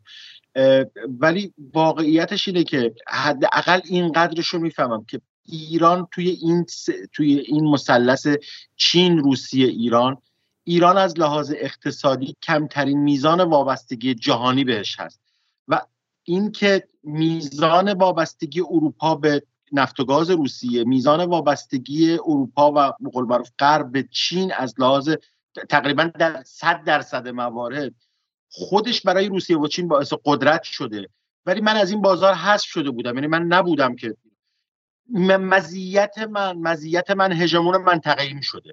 مزیت من قدرت پهبادیم شده. مزیت من شکست ناپذیریم توی منطقه شده و توی اون به قول معروف ائتلاف جا گرفتم. من توی عرصه یعنی اینقدر چون اقتصاد رو نمی‌فهمم. روی نسبت منطقی نیست در مورد اقتصاد صحبت بکنم. ولی می‌فهمم که ما به جایی رسیدیم که توی حوزه امنیتی و توی حوزه سیاسی جزو بزرگان داریم حساب میشیم به هر حال. و فکر می‌کنم هر چه زودتر بتونیم. من مشکلی ندارم با فرمایش شما. شما هر کاری رو که فکر می‌کنید برای رشد اقتصادی بالا هر کاری رو که فکر می‌کنید معیشت مردم بهتر وضعش بهتر میشه من موافقشم هستم. ولی من فکر می‌کنم وضعیتی که درون کشور ما یعنی من شاید چهار سال پیش به عربی نوشتم دیوارهای قلعه ما از درون داره تهدید میشه. از بیرون ما به قول به این بازدارندگی رسیدیم و نقطه غیر قابل بازگشت رو تاچ کردیم. چه توی موشکیمون چه امروز در هسته ایمون من فکر می‌کنم معتقدم. چه در یعنی من واقعیتش اینه که چنین تفاهم هایی رو خیلی خیلی سیاسی امنیتی نگاه می‌کنم تا اقتصادی. ببخشید آقا. بسیار ارزم به خدمت شما که ببینید وقتی که چین در سال 2008 من خیلی سریع اینو یکی دو دقیقه بگم. خب دید امریکایی ها اومدن و بحران مالی اصطلاحا ملت اون چیزی که داشت آب می‌شد نظام اقتصادیشون و شرکت ها یکی پس از دیگری اعلام برشکستگی می‌کردن. امریکایی اومدن اون 1250 میلیارد دلار رو در قالب برنامه بیل اوت پایه پولی یعنی پول پرقدرت ایجاد کردن اینو تزریق کردن در اقتصاد در قالب direct asset purchase یعنی سهام مستقیم کمپانی های در حال ورشکستگی رو خریدن. چینی ها تصمیم تاریخی خودشون رو گرفت همینجوری پرانتز عرض بکنن چون Silicon Valley و Signature و Credit Suisse و اینا هم می‌خواستم راجبشون صحبتی بکنیم. وقتی که کمپانی ها داشتن ورشکست می شدن و دولت امریکا اومد و بزرگترین مداخله تاریخ بشر در اقتصاد بازار رو انجام داد. یعنی اصل شماره یک نظام سرمایهداری رو مخدوش کرد و گذاشت روی صندلی و نشست روش. چون اصل نظام یک اصل شماره یک نظام سرمایه داری که من با بخشی از دستاوردهای نظام سرمایه داری به معنی در واقع اقتصاد همشون نفی نمی‌کنم اینا من بگم. ولی اصل شماره یکش عدم دخالت دولت در اقتصاد و هست. یعنی 80 سال به ما گفته بودن که آقا وقتی یه کمپانی داره ورشکست میشه دولت باید دست به سینه اینجوری بشینه و فقط نظارگر باشه. چرا؟ چون دست نامری بازار در نهایت تنظیم می‌کنه یه سری کمپانی ورشکست میشن یه سری کمپانی ظهور می‌کنن و بازار به تعادل می‌رسه. اما یک مداخله 1250 میلیارد دلاری از پول مالیات دهندگان امریکا تازه نه از پول چاپ شده creating money out of thin air یعنی خلق پول از هیچ اومد سهام این شرکت ها رو خرید تا اینا ورشکست نشن. این یعنی خط قرمز خیلی کلفت کشید روی اون شعار 80 ساله نظام داری که این کار اوباما کرد. خط دومی که این زبدره رو کامل کرد کشیده شد روی این موضوع چی بود؟ در واقع اتفاقی که بود که ترامپ رقم زد با برگردوندن تعرفه ها چون مظهر اول دخالت دولت در اقتصاد بنگاهداری و خرید بنگاه های خصوصی و سرمایه گذاری تو بنگاه های خصوصی و مظهر دوم دخالت دولت در اقتصاد میشه گذاشتن تعرفه. و ترامپ اومد بزرگترین عملیات تاریخ بشر در بازگرداندن دیوار تعرفه به دور امریکا رو انجام داد چون شعارش این بود که Making America Great Again. گفت ما باید از protectionism داشته باشیم از صنایع داخلیمون حفاظت بکنیم. اگر اپل می‌خواد سود بکنه کارخونهش نباید توی ویتنام باشه باید کارخونهش رو برداره بیاره بذاره تو آمریکا. چون من کاری می‌کنم که مثلا دیوار تعرفه فروشش تو بازار آمریکا رو غیر سودده بکنه. و جالبه بدونیم که این کار رو هم توی امریکا یه دولت حزب انجام داد. چون ترامپ جمهوری خواه بود و جمهوری خواه حالا حزب که میگم یعنی اصولگرا ببخشید. جمهوری خواه می‌دونین اصولگراهای امریکان دیگه یعنی به این معنی که به اصول نظام سرمایهداری وفادارترند.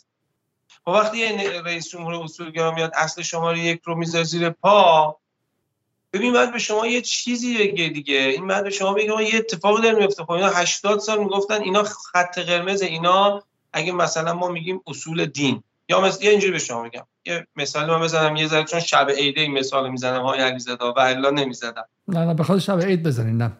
آره،, آره. ببین جمهوری اسلامی الان 44 ساله که مثلا می‌تونیم بگیم اصل شماره یک نظام سیاسی حاکمه در جمهوری اسلامی اصل ولایت فقیه. چون تصور بکنید یه روزی بیاد همین آدمایی که داشتن می‌گفتن ولایت فقیه همون آدما ها اپوزیسیون همون آدما را بیفتن علیه ولایت فقیه اقدام بکنن و حرف بزنن. اون روز شما می‌تونید از نظر منطقی و عقلانی نتیجه گیری بکنید که تئوری جمهوری اسلامی به انتهای خودش رسید. من احساس می‌کنم کاری که اوباما در سال 2008 کرد یعنی اون مداخله بزرگی حتی کمونیست ها در طول تاریخ یک حجم مداخله این شکلی هزار چون این 1250 میلیارد دلار در سال 2010 2011 با هر سال یک تریلیون دلار هزار میلیارد دلار یعنی تکرار شد. این همچین حجم مداخله هیچ وقت در طول تاریخ هیچ دولتی نداشته. با اون کاری که اوباما کرد و اون کاری که ترامپ کرد در بازگردان در بازگرداندن تعرفه. من فکر می‌کنم شبیه این بود که حامیان در واقع اصولگرای نظام سرمایه داریم چون ترامپ هم اصولگرا بود بیان اونو اصل شماره بزن زیر پا. خب چرا باید این کار رو بکنه چرا باید تئوری محوری خودشون رو نقض بکنه به خاطر اینکه ببینید وقتی که میلتون فریدمن اومد گفت فری تو چود و نوبل اقتصاد گرفت گفت آقا تعرفه ها رو برداریم. آزادی انتخاب. بله آزادی انتخاب. و وقتی شما تعرفه می‌ذارید مثلا منی که توی ایران می‌خوام پرتغال پاکستانی بخرم مثلا کیلوی 15 هزار تومن بهش تعرفه می‌خوره. میاد اینجا میشه کیلوی مثلا 30 هزار تومن و من مجبورم برم پرتغال کیلوی مثلا 20 هزار تومنه کشاورز ایرانی رو بخرم. و اینجا تو یعنی دولت حق آزادی انتخاب من رو محدود کردی. تعرفه ها رو برداریم. تولید کننده ایرانی پرتغالش رو تولید می‌کنه کیلویی 20 هزار تومن تولید کننده پاکستانی هم تولید می‌کنه کیلویی 15 هزار تومن. من حق دارم که هر خواستم انتخاب بکنم. همه گفتن به به چقدر چقدر قشنگی. خیلی خوبه. راستم می‌گفتن. به ظاهرش خیلی قشنگ و خوب بود. طرف رو برداشتن globalization اتفاق افتاد. جهانی شدن اتفاق اقتصاد اتفاق افتاد. و من تو اون برنامه‌ای که راجع به دلار داشتیم به شما عرض کردم نتیجهش این شد که حجم مبادلات بین المللی 345 برابر شد. وقتی این اتفاق افتاد یعنی دیگه من پرتغال میرم پاکستان می‌خرم پاکستانی میاد مثلا قندو از من می‌خره من میرم خودکار از ترکیه می‌خرم ترکیه میاد مثلا پارچه از من می‌خره. قبلا تجارت local یا domestic بود داخل کشور فقط مثلا چیزایی که ما واقعا نداشتیم رو می‌رفتیم از خارج می‌خریم. وقتی این اتفاق افتاد به حجم تجارت 345 برابر شد یعنی نیاز به دلار 345 برابر شد. یعنی حالا امریکا می‌تونه با سرعت بیشتری پرینتر خودش برای چاپ دلار رو روشن کنه و وقتی هم که دلار رو دل آمریکا میده به دنیا برای اینکه دنیا باش تجارت بکنه که مجانی نمیده. در ازاش کالا خدمات مغزا نیرو انسانی نخبه ها میان تو خاک امریکا و این عظمتی از قدرت و ثروت رو که ما به امروز بهش میگیم the land of opportunities میگیم the چه می‌دونم سرزمین رویاها رو خلق کرد. حالا چرا آمریکا داره لگد می‌زنه دوباره تعرفه می‌ذاره؟ اگه تعرفه اینقدر احساسش خوب بود به نظر من به خاطر اینکه احساس کرده که the story is coming to an end. و وقتی که کم کم به اون چون یه مزیتی داشت داستان, داستان داره به پایانش نزدیک میشه. داستان داره پایانش نزدیک میشه. وقتی مزیتی داشت که من دلار چاپ بکنم و با اون دلار کاملا اقتصاد آمریکا پولی شده و تولید نداره دیگه. تولید نداره که من حالا اینم به شما بگم منظورم چیه. من آقای پروفسور گریگوریان که مؤسسه دانشکده عمران دانشگاه شریف قبل از انقلاب بودن و 40 50 سالی که الان امریکا زندگی می‌کنن 5 6 سال پیش ایشون یه بار مهمون ما بودن توی ایران. و من دیدم که اوه خیلی ضد آمریکایی ایشون. اصلا دیگه ما بهش گفتیم دکتر یه ذره آرام. حالا ما خودمونم ضد آمریکایی هستیم ولی دیگه تو خیلی گفت نه نه شما چی؟ آمریکا تمام شده. شما چی دارین حرف می‌زنی؟ این حرفا چی؟ گفتم حالا دکتر گفت نه. آخرین باری که شما یه جنس آمریکایی خریدین کی بود اصلا؟ به من بگو ببینم. من گفتم دکتر این چه حرفی؟ این لپتاپ ما. گفت نه نه نه این لپتاپ تو بچرخون پشتشو ببین. نوشته ساخت چین. من گفتم آخرین باری که جنس آمریکا گفتم منظور گفت یعنی همین. کمپانی از آمریکا رفتن. تولید داره در جای دیگه اتفاق میفته بله برند امریکایی هن نوها بخشش هنوز در امریکاست دانش فنی داره تولید کنه و این خیلی مهمه. ما هم نمیگیم آمریکا الان نیست و نابوده اصلا وجود خواهد ولی تولید رفته بیرون از امریکا حالا ترامپ مواجهه با اینکه احتمالا هژمونی دلار ممکنه به آخر برسه. ریسکش داره بالا سرشون. حالا من این فیلمی از شما دادم از فاکس نیوز که آقای رابرت کیوساکی اون با هم ببینیم. بعد از اون طرف کمپانی ها از امریکا رفتن بیرون. پس شعارش شد making America great again گفت من تعرفه رو می‌ذارم. برخلاف همه اون شعارهای 80 سال. و اگه می‌خوای سود بکنی تعرفه باعث میشه که تو حتما کارخونه تا داخل آمریکا تا سود بکنی. چرا تعرفه رو گذاشت؟ چون احساس می‌کنه اون سودی که بایدن چی؟ بایدن آیا این مسیر ادامه داد یا اینکه نه؟ بایدن بایدن هم ادامه داده. این موضوع این نکته این نکته جالبیه. چون خیلی ممکنه بگن که ترامپ یه exception یه استثنا بودش. ولی ولی بایدن هم همونطور در مورد برجام ادامه داد. در مورد به شکلی در مورد تحریم حرفا هم ادامه داد. من به نظرم این نکته نکته خیلی مهمیه. ما واقعا به نظرم جا داره که این قضیه رو به نظر من واقعا اتفاقا خیلی کلیدی حالا ما واقعا امشب نمی‌خوام مناظره درباره بفهم به من اجازه بدید یه دقیقه من بس می‌کنم به اون نکته که آقای آقای قریشی تقریبا دیگه خوابیده دیگه خب. آقای قریشی خب الان دیگه خب. می‌خوام می‌خوام از آقای قریشی سوال بعدی بپرسم. بگو بگو بگو. وقتی که این اتفاقات افتاد همشون رو هم دیگه و اون وپنایزینگ داره که شما فرمودین استفاده از دلار به عنوان سلاح که امروز اولیگارش های عربستان هم میترسن. چون چهار ماه پیش که عربستان صادرات نفت و تولید نفت اوپک رو به محوریت عربستان اوپک دو میلیون بشکه تولید نفتش رو در روز افزایش داد رسانه آمریکا گفتن عربستان از پشت خنجر زده به ما. و بایدن گفت عربستان عواقب این کارش رو خواهد دید. که یه دفعه عربستان بگه آقا اصلا من نفتم به یوان می‌خوام بفروشم رفت تو بغل چین و غیر وزانه نکته چیه؟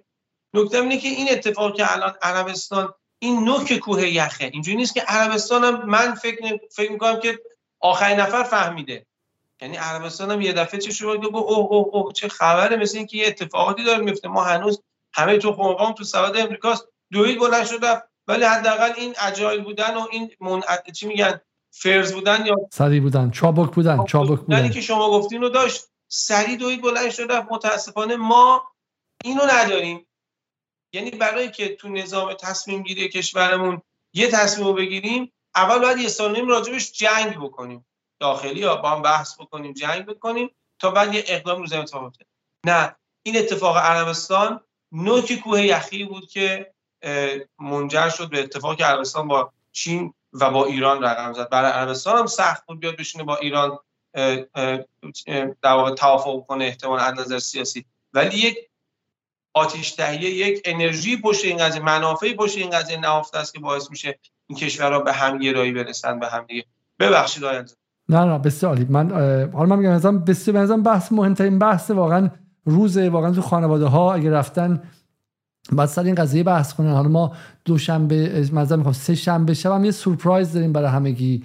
سه شنبه ساعت ده شب که اولین روز سال فروردینه یه سورپرایز داریم. یک بسته یک پرزنتیشن یک ارائه اقتصادی جدی که امیدوارم همتون بشینید و ببینید و بعد در تمامی رسانه هم پخش می‌کنیم. امیدوارم که دست بگیرید و اون رو در عید دیدنی ها نشون بدید. من که امسال سال اقتصاده. سالی که به شما گفتی آیه صالحی.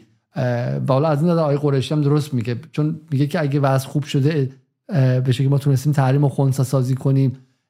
صادرات غیر نفتی زیاد شده صادرات نفتی زیاد شده. کو؟ چرا پس ترجمه نمیشه؟ و به نظرم این جایی که ما باید ترجمه کنیم امسال.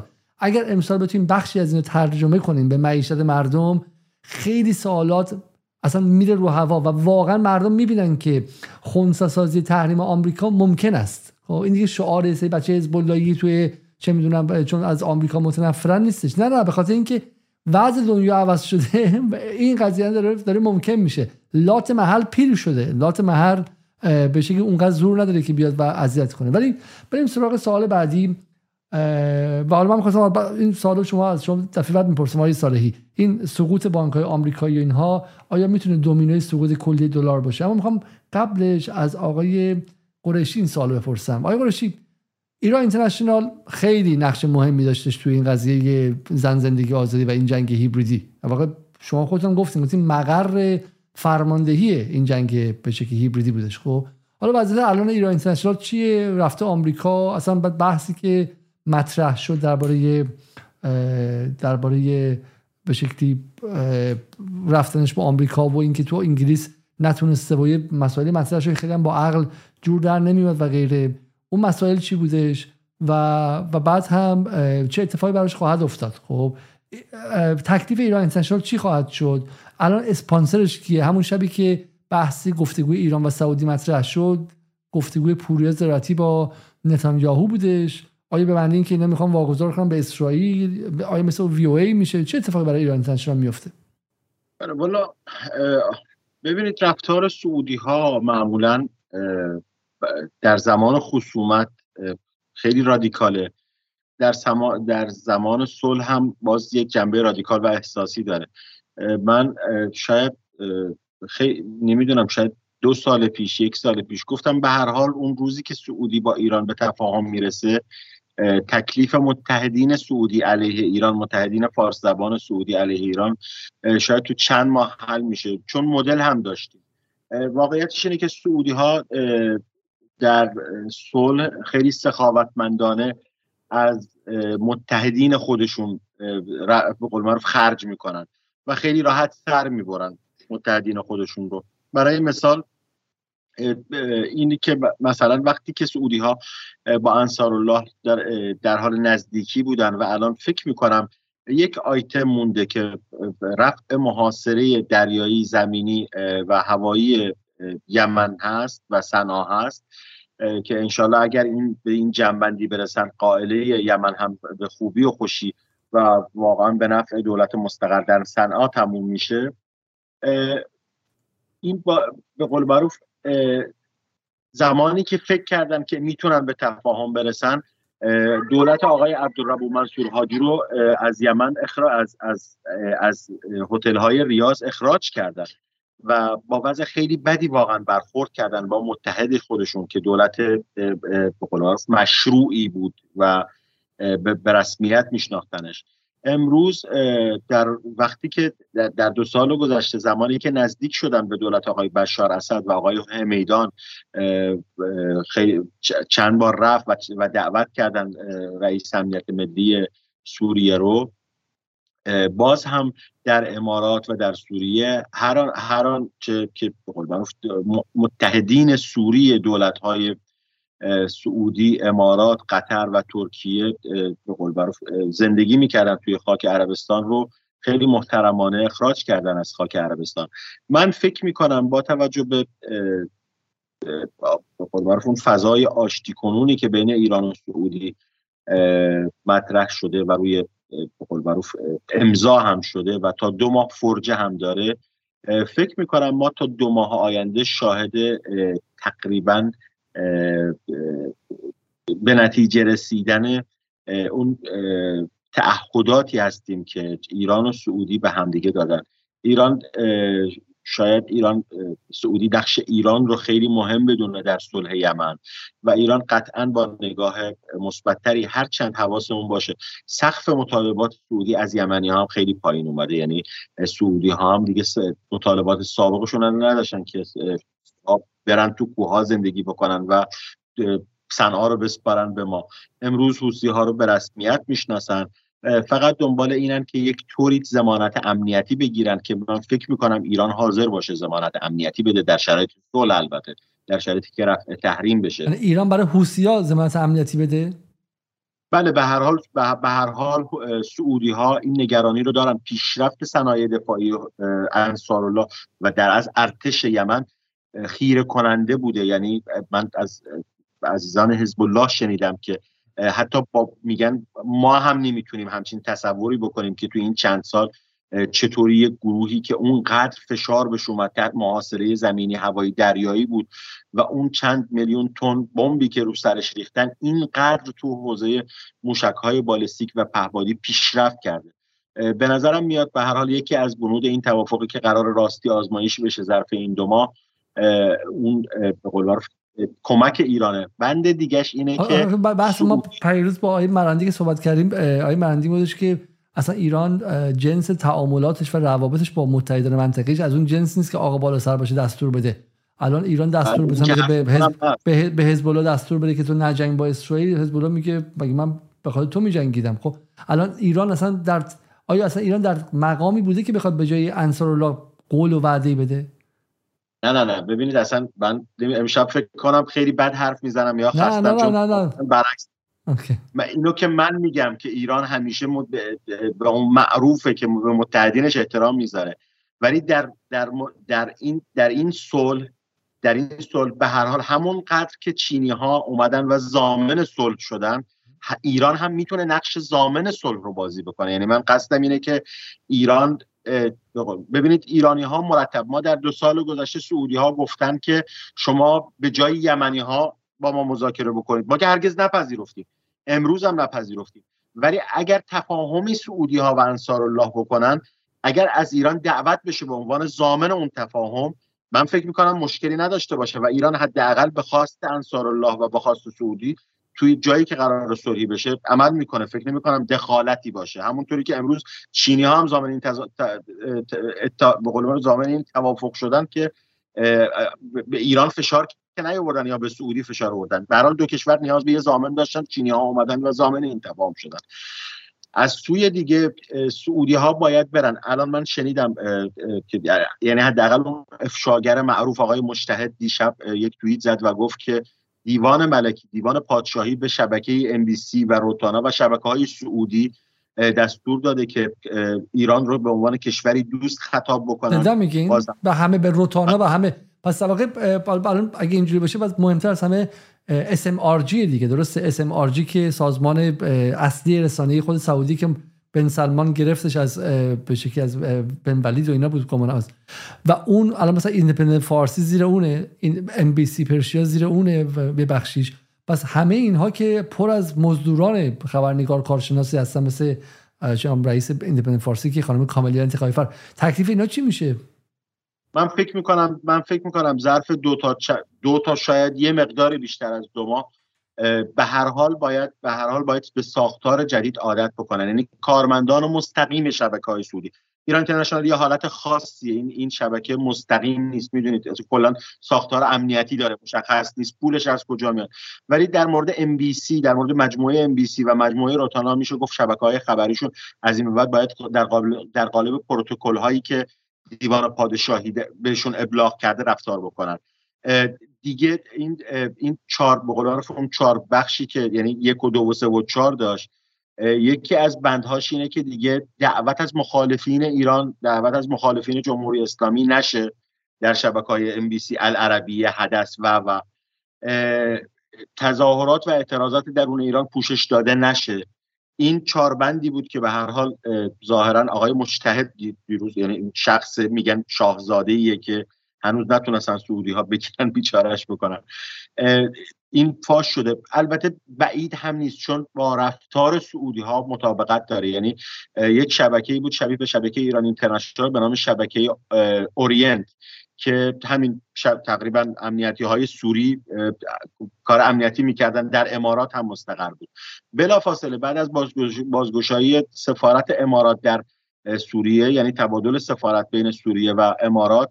این شبکه رفت ترکیه و, مت... و من البته دوست ندارم واقعا خیلی خبر دوست ندارم خبر بدی رو بده.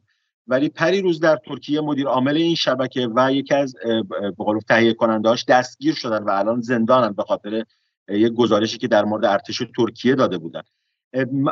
واقعیتش اینه که فکر می‌کنم ما در آینده نزدیک به هر حال هرچند ایران اینترنشنال کار امنیتیش رو خوب انجام داده. یعنی اینا هم باید اینا هم باید گفت. اون رسالتی که گردنش بود که بیان و به قول باعث چالش امنیتی برای کشور بشن رو خوب انجام داده. روی این حساب به نظرم میاد اسرائیل شاید بخرش. یعنی اسرائیل شاید از این به بعد به قول اون سرمایه گذارش اسرائیلی باشه. بعید نمی‌دونم. خبرهایی هست ولی خب اینقدر خوبن که آدم میترسه بگید بگید که چی هست این خبره خوب؟ هست که قطر قطر یک یک واسطه رو فرستاده برای خرید. صحت و سقمش رو نمی‌تونم تایید بکنم.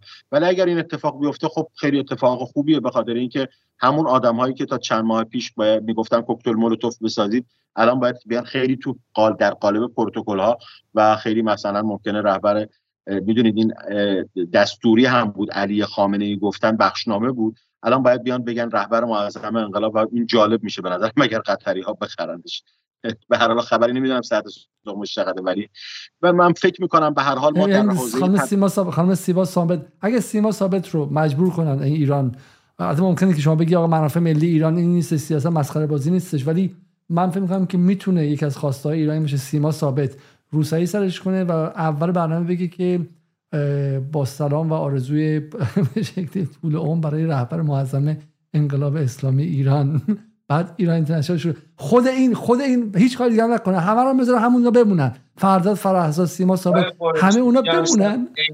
ببین آقای علیزاده داره شب عیدی برنامه نه نه نه به اینا میگن پرفورماتیو اکت خب یعنی خود حضور این برای مردم فرو میریزه که رسانه مزدوری چیه خب؟ در حالی که اگر الان جمع کنن و برن و آروم تلطیف کنن همین اتفاق مردم میگه که این آدمی که تا دیروز اینو می‌گفت امروز اینو میگه. پس کل این بازیه درسته؟ به نظر من این کار جمهوری اسلامی اگه می‌کرد حداقل یه هزینه هم داشتش ولی به نظر مهمترین کمک رسانه‌ای بود به ذهن‌های آسیب دیده بخشی از جامعه ایران که خانواده های ما هم هستن و بندگان خدا فکر می‌کنن که این ایران اینترنشنال این سحر و جادوش واقعیه. نمی‌دونستن که این یک تئاتر شعبده بازیه که به سری آدم پول دادن که بیان حرفا رو بزنن. خب این از وضع ایران اینترنشنال. حالا شما اجازه می‌خوام ببینید در تکمیل فرمایش دوست بزرگوارم در رابطه با به قول کاهش اون قدرت دلار. ببینید آمریکا دو تو دو بعد دیگه هم دوچار مشکل شده که خوبه که مخاطب بدونه یعنی نشونه هست براش. حرف من طرفدار یا من متنفر یا من غرب ستیز هم نیست. این نشونه هست براش. می‌تونیم کلی به قول معروف مثال هم بزنیم. ببینید به غیر از هیمنه و سیطره دلار آمریکا دو مزیت دیگه هم داشت. دو نقطه قوت داشت. اولش نیروی نظامیش و, و اون مشت کشنده دکترین دفاعی آمریکا. مشت کشنده اول بالقاضیه دو میلیون تن بمب نمی‌دونم بریزیم تو عراق و عراق رو نابود بکنیم و تمام بشه جنگ.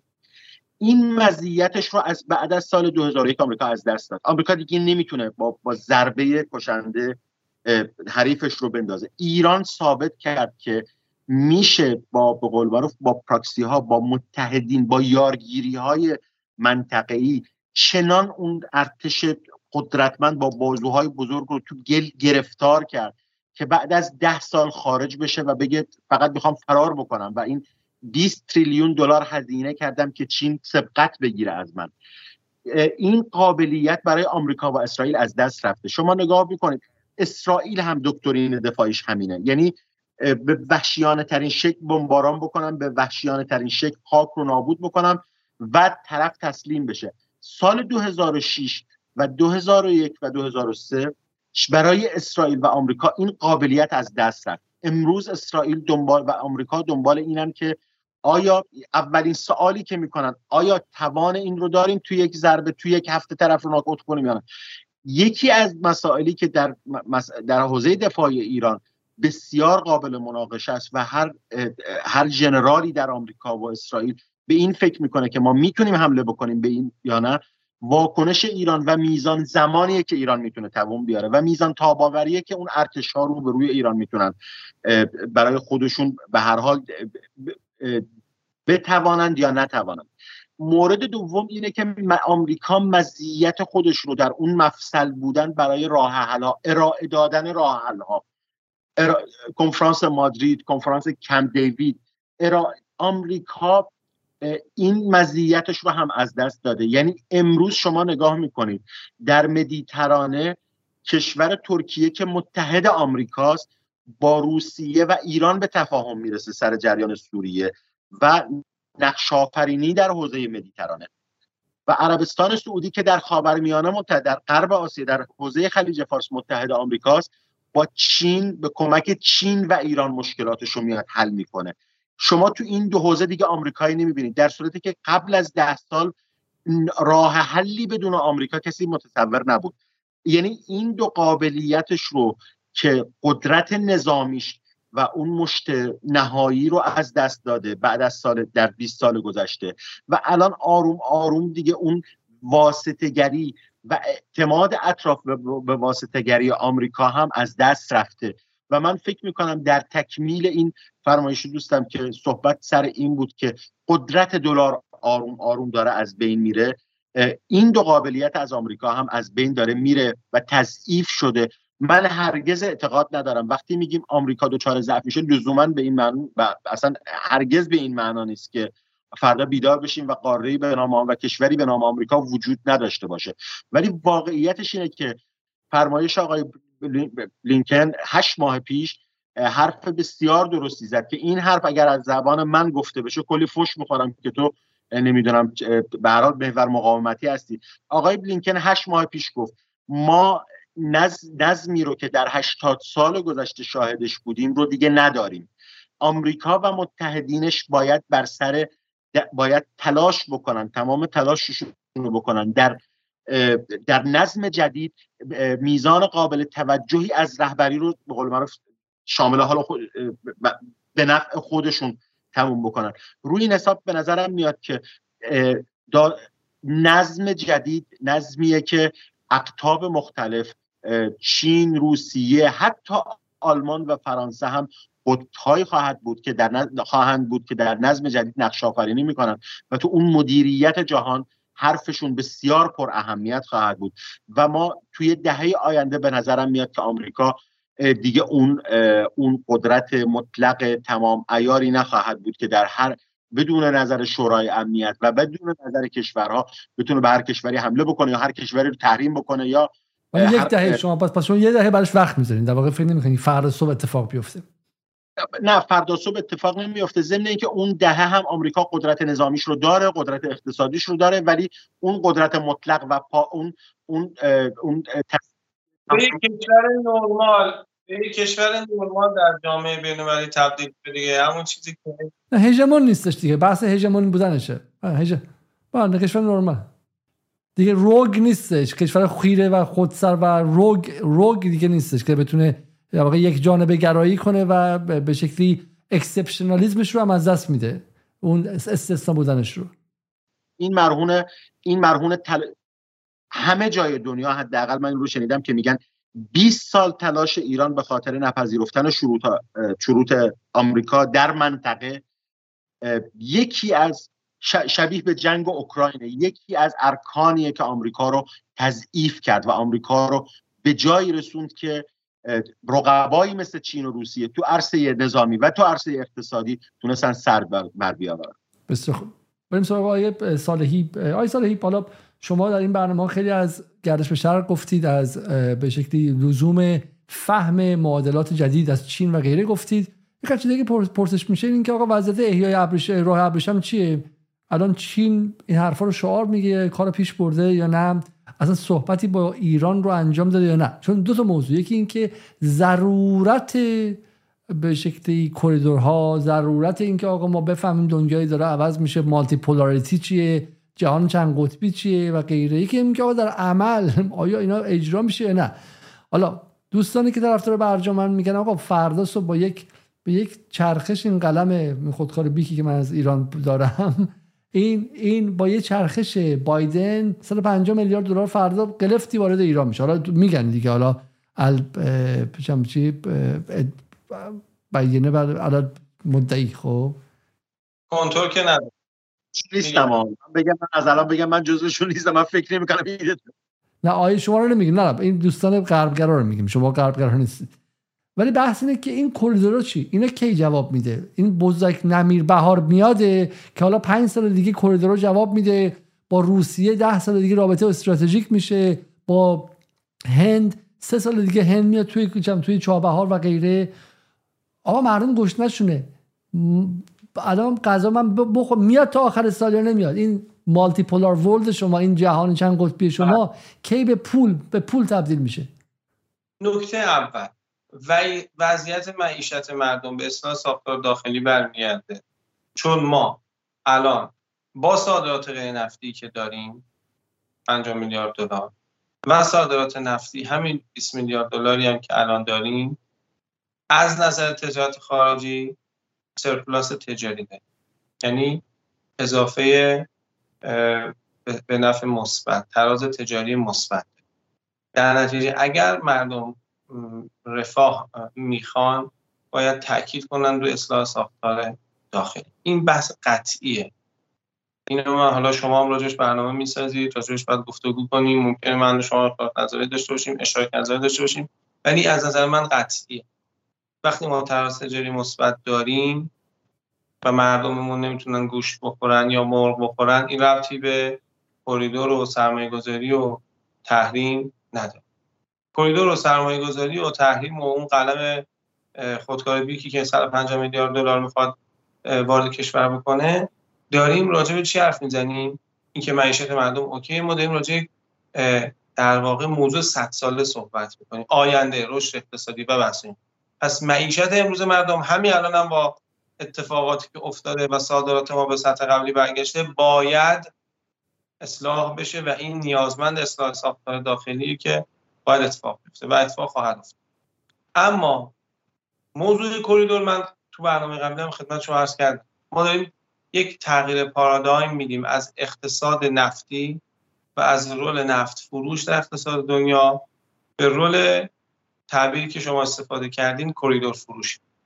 وقتی داریم تغییر پارادایم میدیم که اقتصاد از نفت به کریدور و مزیت نسبی که تو سه هزار سال گذشته داشتیم به چرخه این یک فرآیند بطعیه قطعا. حالا راجع صد سال آینده حرف میزن اینم نکته دوم. نکته سومی که حالا چینیا کجای قضیه ایستادن؟ خب حتما سفر آقای رئیسی تصریحش کرده و حتما ما باید توی چهار پنج ماه آینده ببینیم که اتفاقات قراردادها و حضور میاد اما اگه خاطرتون باشه آقای علیزاده آقای قرشی من اون موقع گفته بودم که راه بزرگترین سازه تاریخ تمدن بشر حتی همین امروز. ارتباطات. ارتباطات چه فیزیکی باشن چه حتی ارتباطات اینترنتی و مجازی. آن چیزی که بزرگترین سازه های تمدنی بشر رو ایجاد کرده ارتباطات چه فیزیکی چه مجازی. و ارتباطات فیزیکی به معنی راه نیاز به امنیت داره و وقتی من می‌بینم که چین یه سورپرایز می‌کنه کل دنیا رو میاد وسط امنیت ایجاد می‌کنه بین ایران و عربستان. به این نتیجه می‌رسم که پس چینی ها تصمیم تاریخی خودشون رو گرفتند. گفته آقا من میام امنیت و موازی ایجاد می‌کنم. حالا پروژه روی زمین حتما اجرا خواهیم.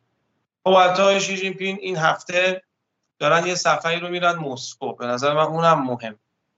دوشنبه این هفته ظاهرا رئیس جمهور چین داره میره مسکو. تو اوج تنش ها با غرب نمی‌دونم غربی ها اومدن حالا این وارنت یا در واقع حکمی که علیه پوتین تو همین شرایط شدیدی که دارن ایجاد می‌کنن رئیس جمهور چین داره میره تو غرب. تجارت چین و روسیه میره توی روسیه و تجارت چین و روسیه می‌دونید 200 میلیارد دلاری شده.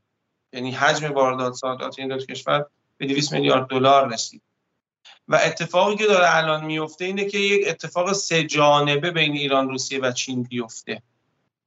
یعنی ما بتونیم از محل یوان های خودمون تصفیه حساب روبلی انجام بدیم در روسیه و مثلا بحثایی که اتفاق سه جانبه مالی بین ایران روسیه و چین اتفاق بیفته که ما وابستگی اون به درهم که زیر کلید مستقیم امریکایی هاست کمتر بشه. چون چینی ها برای اینکه اون تصمیم تاریخی خودشون که کریدور از ایران بگذرنن گفتن آقا شما نه امنیتی درست حسابی تامین می‌کنین با افغانستان که می‌خواین بجنگین با عربستان که درگیرین. شمال غربتون هم که ناامنیه. تمام کالاهایی هم که از چین می‌خرین با درهم امارات تصفیه می‌کنین. خب من چرا باید بیام با شما کار بکنم؟ الان اتفاقاتی که روی زمین داره میفته به نظر من اگر اون تحلیل من رو فرض بگیریم تحلیل منم که از قبل اعلام شده بود دیگه. اینا همه تو اون راستاه. همین اتفاق ایران عربستان با میانجیگری شده من تو همین راستا تحلیل کنم ای که حالا سال بعد ما مثلا تو عید شب عید 1403 نشستیم با هم و چینا تو ایران چیکار کردن واقعا پیش بینی من نمی‌کنم. ولی معتقدم حتما قراردادهای و حتما قراردادهای بزرگی تا اون اسفند 1402 بسته شده و راجبش تو اسفند 1402 صحبت خواهیم کرد. این فیلم هم میمونه. روز نگاه بکنیم. یه درصد هم ده درصد هم من میگم تحلیل من غلط. همین دارم فیلمش رو ضبط می‌کنم که خودم آگاه بشم نسبت به تحلیلم. اما نکته دیگه که وجود داره عرض کردم. من فایده به شما نشون چقدر نکته که شما نکته جالبیه. چون دقیقا سال پیش این موقعی مال 25 جولای 2022 تلگراف نوشته. میشه blow for Putin as China abundance investment in Russia. یک ضربه خیلی شدید برای پوتین برای اینکه چین سرمایه گذاری در به شکل روسیه رو متوقف می‌کنه شما داشتن حرف می‌زنید من این رو فقط سرچ کردم به مخاطب نشون بدم که چقدر ببینید خبر بخشی کارش همینه. دل شما رو خالی کنه. قبلا میومدن اول جنگ رجزخونی می‌کردن. می‌گفتن که میام پودرت می‌کنم. ای تویی که حشره بیشتر نیستی فوتت می‌کنم با شمشیر سه قسمتت می‌کنم.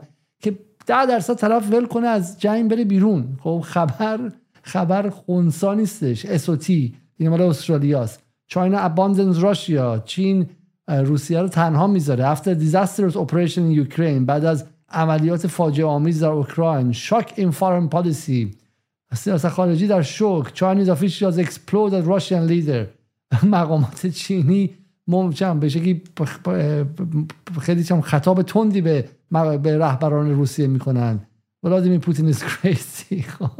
منظورم این که منظورم این که این چینی ها دارن کارخونه هایی رو که غربی تو روسیه در واقع رها کردند و رفتند رو می‌خرند.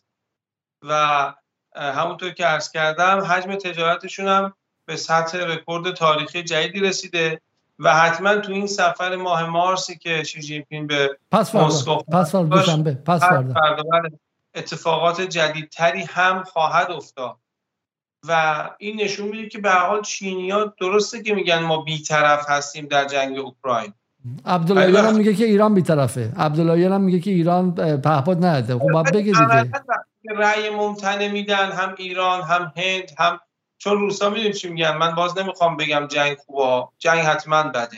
من اینا رو تاکید بکنم ولی روسا میگن از نظر جمعیتی مثلا 60 درصد جمعیت دنیا کنار ما ایستادن. چون وقتی اینا میان رأی ممتنع میدن عملا این دارن رأی مخالف غرب میدن دیگه رأی ممتنع که می‌دونید معنیش دقیقا یعنی رأی مخالف توی این هایی که برای روسیه اتفاق افتاده. خب هندیا که پیمان پولی با روسیه بستن چینی ها که دارن حساب کارگزاری و روابط کارگزاری بانکیشون رو با روسیه توسعه میدن که دوباره با پول های محلی یعنی روبل و یوان کار بکنند. و اینا به هیچ نشون نمیده که سطح روابط اقتصادشون دارن کم می‌کنن.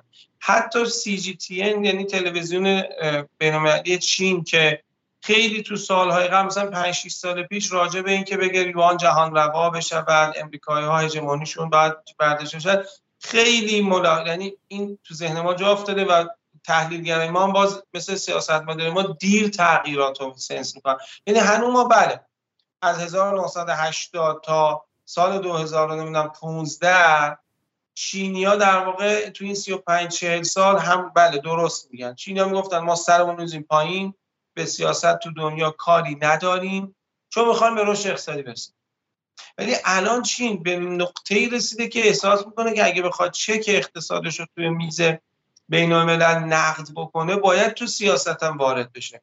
که شما می‌بینید یه دفعه میاد کار رو که آمریکا همون که مثالی که آقای قریشی زدن در کمپ دیوید کرد یعنی میانجیگر بین ایران عربستان تو اون ترازه دیگه یعنی اهمیتش اونقدر خیلی هم پرداختن رسانه های بین بهش. فلزا اینکه این ثمرش کی دیده میشه من گفتم یه تغییر پارادایم از اقتصاد نفتی به اقتصاد غیر نفتی و میان مدت و بلند مدته. اینکه ما در داخل معیشت مردم رو بعد اصلاح بکنیم بعد اصلاح ساختار داخلی انجام بدیم. همین الان ما وضعیت تجارت خارجیمون به اندازه نیازهای خوراک پوشاک مسکن و حتی نیازهای ثانویه کل مردم ایران کفایت و اندازه لازم رو داره. و ارزم به خدمت شما که اینکه روابط بین المللی هم وارد حوزه برگشت ناپذیری شده و این اخباری که فیک نیوز ها منتشر می‌کنن فقط جهت تاثیر رو اذهان است یه امر قطعی و بدیهیه. همین امروز من می‌دیدم تو سی جی تی کارشناس معروفشون اسمش هم یادم نیست میگفتش که آقا امریکایی ها باید بپذیرن که دیگه هژمون نیستن. یعنی اصلا ما نمی‌دیدیم چینی این با این ریتاریک و با این ادبیات صحبت کنن. باید بپذیرن که دیگه هژمون نیستن. آیا علیزاده اگر امروز یه لحظه همه آقای قریشی های علیزاده همه کسی که دارن می‌بینن یه لحظه چشاتون رو ببندین. فکر کنید امروز یه خبر اومده بود که دو تا بانک روسیه ورشکست شدن. چه پیوسته خبری میومد پشت این اتفاق؟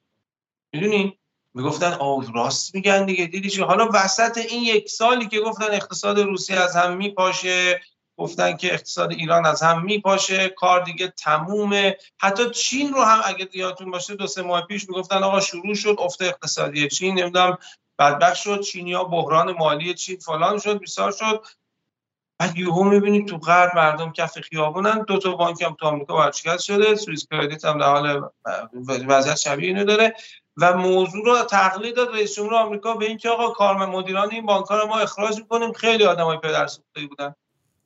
که اصلا به مدیران اون بانک ربطی نداره موضوع. یعنی این SVB یا سیلیکون ولی بانک 15 بانک بزرگ امریکا 180 میلیارد دلار دارایی داشته این بانک. ورشکست شدن یه انتیتی 180 میلیارد دلاری لرزه به تن ببینید سال 2008 که من از اعلام کرد یه هفته قبلش احدی فکر نمی‌کرد ممکنه اون اتفاق تو امریکا بیفته. حالا حالا حالا من فهمیدم که مخاطب آشنا شه و حالا من فکر می‌کنم که آیه قریشی هم چون در سفر هستم من یه سوال ازشون می‌خوام خدافظی کنم چون من می‌خوام که فاکس نیوز با شما ببینم. ولی قبلش آقای قریشی هم بمونه چون من یه سوالی ازش در همین دارم. اینو با هم دیگه ببینیم ما. با هم ببینیم و بعد باش برگردیم. این بحث همین دومینوی سقوطه. چهارشنبه گذشته بانک سیلورگیت آمریکا که در ایالت کالیفرنیا انحلال قریب الوقوع خودش رو اعلام کرد.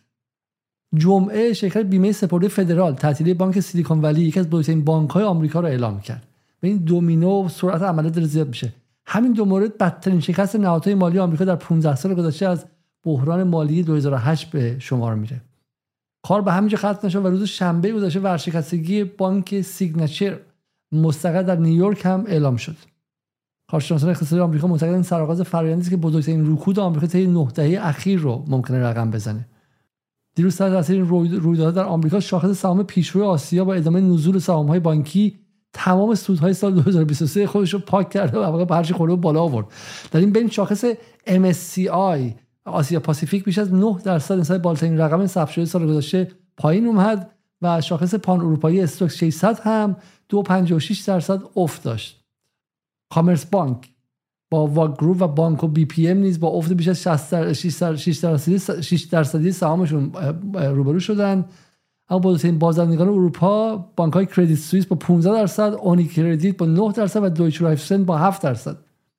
تولید ناخالص داخلی آمریکا بیش از 4 برابر شد در مقایسه با دهه 70 به مزه می‌خوام نسبت بدهی به تولید مخالص داخلی بیش از بالاترین سطح خودش رسیده. 130 درصد بدهی آمریکا بزرگتر از در واقع تولید نخواست داخلیشون است. بزرگترین در واقع یک و سه دهم برابر بدهی دارن نسبت به تولید نخواست داخلیشون. و فاکس نیوز هم در این گزارش که هفته در واقع جمعه منتشر شد وضعیت آمریکا غرق در رکود بحران بدهی و تورم غیر قابل کنترل توصیف. حالا ما میگیم فاکس نیوز به شکلی جناهی و داره قلوب می‌کنه اینها. ولی این عدد رقم ها تا حد زیادی ترسناکه و بحث 6 و 8 تریلیون دلار امسال بودجه 6 و 8 تریلیون دلار می‌تونه افزایش بیشتر تورم باشه و غیره. حالا این بحث روبینه و کیوساکی هم هستش که میگه رکود بزرگ آمریکا به به اروپا هم سرایت خواهد کرد. من حالا میگم این اصلا برای بچهای تصمیم بود من نشون دادم مثلا خیلی اینفوگراف خوب و ترتمیز بودش. ولی من می‌خوام به اینجا برسم. اینکه دومین الان ما باید توقع می داشتیم که این لحظه که داریم با شما حرف می‌زنیم روسیه مشغول بحران اقتصادی خیلی خیلی جدی باشه درسته؟ ولی ولی اوضاع متفاوته. این جمله که شما گفتید واقعا باید چشم ها رو شست. واقعا در سال 1402 به این عنوان نیستش که همه چی خوبه ها با آمریکا میشه جنگید فلان که اتفاقا من با یه نگاه های قرشی موافقم اینکه باید سیاس بود تو این شرایط. با این تو این شرایط اتفاقا لحظه ممکنه برسه که آمریکا ضعیف باشه اروپا ضعیف باشه. میشه با همه بازی کرد اتفاقا. الان توازن قوا بین ایران اروپا چین روسیه به ایران اجازه بازی های متنوعی میده. ولی این بازی ها به نظر من باید خیلی خلاقانه باشه. ولی اصلا اوضاع آمریکا و اروپا در مقامی نیست که بخوان از موضع بالا کسب تکلیف کنن برای ما و تعیین تکلیف کنن. و و این خیلی اتفاق مهمیه. حالا من به این سوال می‌خوام برسم. از آقای قریشی به آخرین سوال ازشون خدافظی کنم. چون به خیلی خستن سفر امروز بودم و پرواز داشتم ما به زور آوردیمشون پای اینجا و داریم بهشون زور میگیم آقای قریشی شما سعودی رو خوب می‌شناسید. گفتیم که اینها در دوره صلح رفتارشون متفاوته. به نظر شما این صلح پایدار خواهد بود؟ خیلی میگن که اولا که یک این کاری که سعودی کردن با خواست آمریکا بوده. خب والا درست چین رو میانجی کردن ولی بالاخره بن سلمان هنوز کلی از تخم مرغاش رو سبد آمریکا هم هست. بالاخره بن سلمان همپوشانی عمیقی داره. هیئت حاکمه از سعودی با آمریکا و آمریکایی هم احتمالا می‌دونه حالا شاید خیلی خوشحال نباشن ولی مطلع هستن. یک. دوم که این پایدار خواهد بود. یعنی چیزی هستش که فراتر از ایران اینترنشنال و اینها. چون با این سالهایی که قبلا صحبت می‌کردم این سالهایی معتقده که 60 درصد اقتصاد کشورها صادرات وارداتشون با همسایه هاست. و سعودی آیا می‌تونه منافع اقتصادی هم برای ما داشته باشه یا فقط یه رقیبه یه دشمن بوده قبلا؟ خب. و بخوای برای ما باز کنید. 1405 ما و سعودی کجا هستیم؟ ببینید آقای من نگاه هم به پایدار بودن روابط یعنی جزو اون آدمایی که فکر می‌کنم این بار روابط ما پایدار خواهد بود و چالش های جدی نخواهیم داشت. دلیل خیلی مشخصی داره. سعودی توی هفت سال گذشته هر آنچه از دستش بر اومد توی یک ائتلافی علیه ایران به کار می‌دونید بخشی از بخشی از بازگشت سعودی فکر می‌کنم به قول اون تکاملیه که آقای بن سلمان از سال 2015 تا سال 2020 براش پیش اومد. یعنی باور, باور خودش و عقبه بازهای دربار سعودی که معروف بودن و متهم می‌کردن به ایران رو که شما بازهای یعنی کبوترها ایران رو متهم می‌کردن که شما بازها رو بیدار کردید.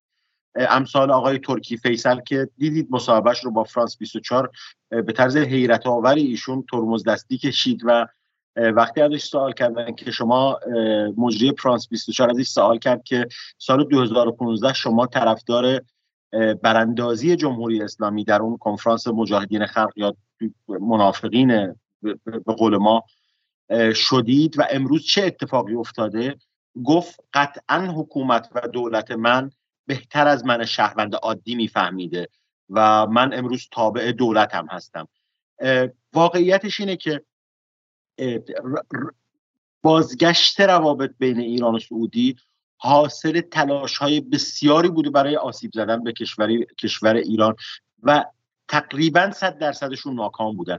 صرف نظر از شبکه ایران اینترنشنال که تونست چالش های امنیتی برای ما به وجود بیاره ولی در میدان سعودی باخت. ببینید شروط سعودی این بود که سعودی ایران باید از سوریه خارج بشه. هشت و شعبی باید بپیونده به ارتش عراق و یک نهاد زیر یعنی به عنوان ارتش حساب بشه نه به عنوان به قول گروه های مقاومت.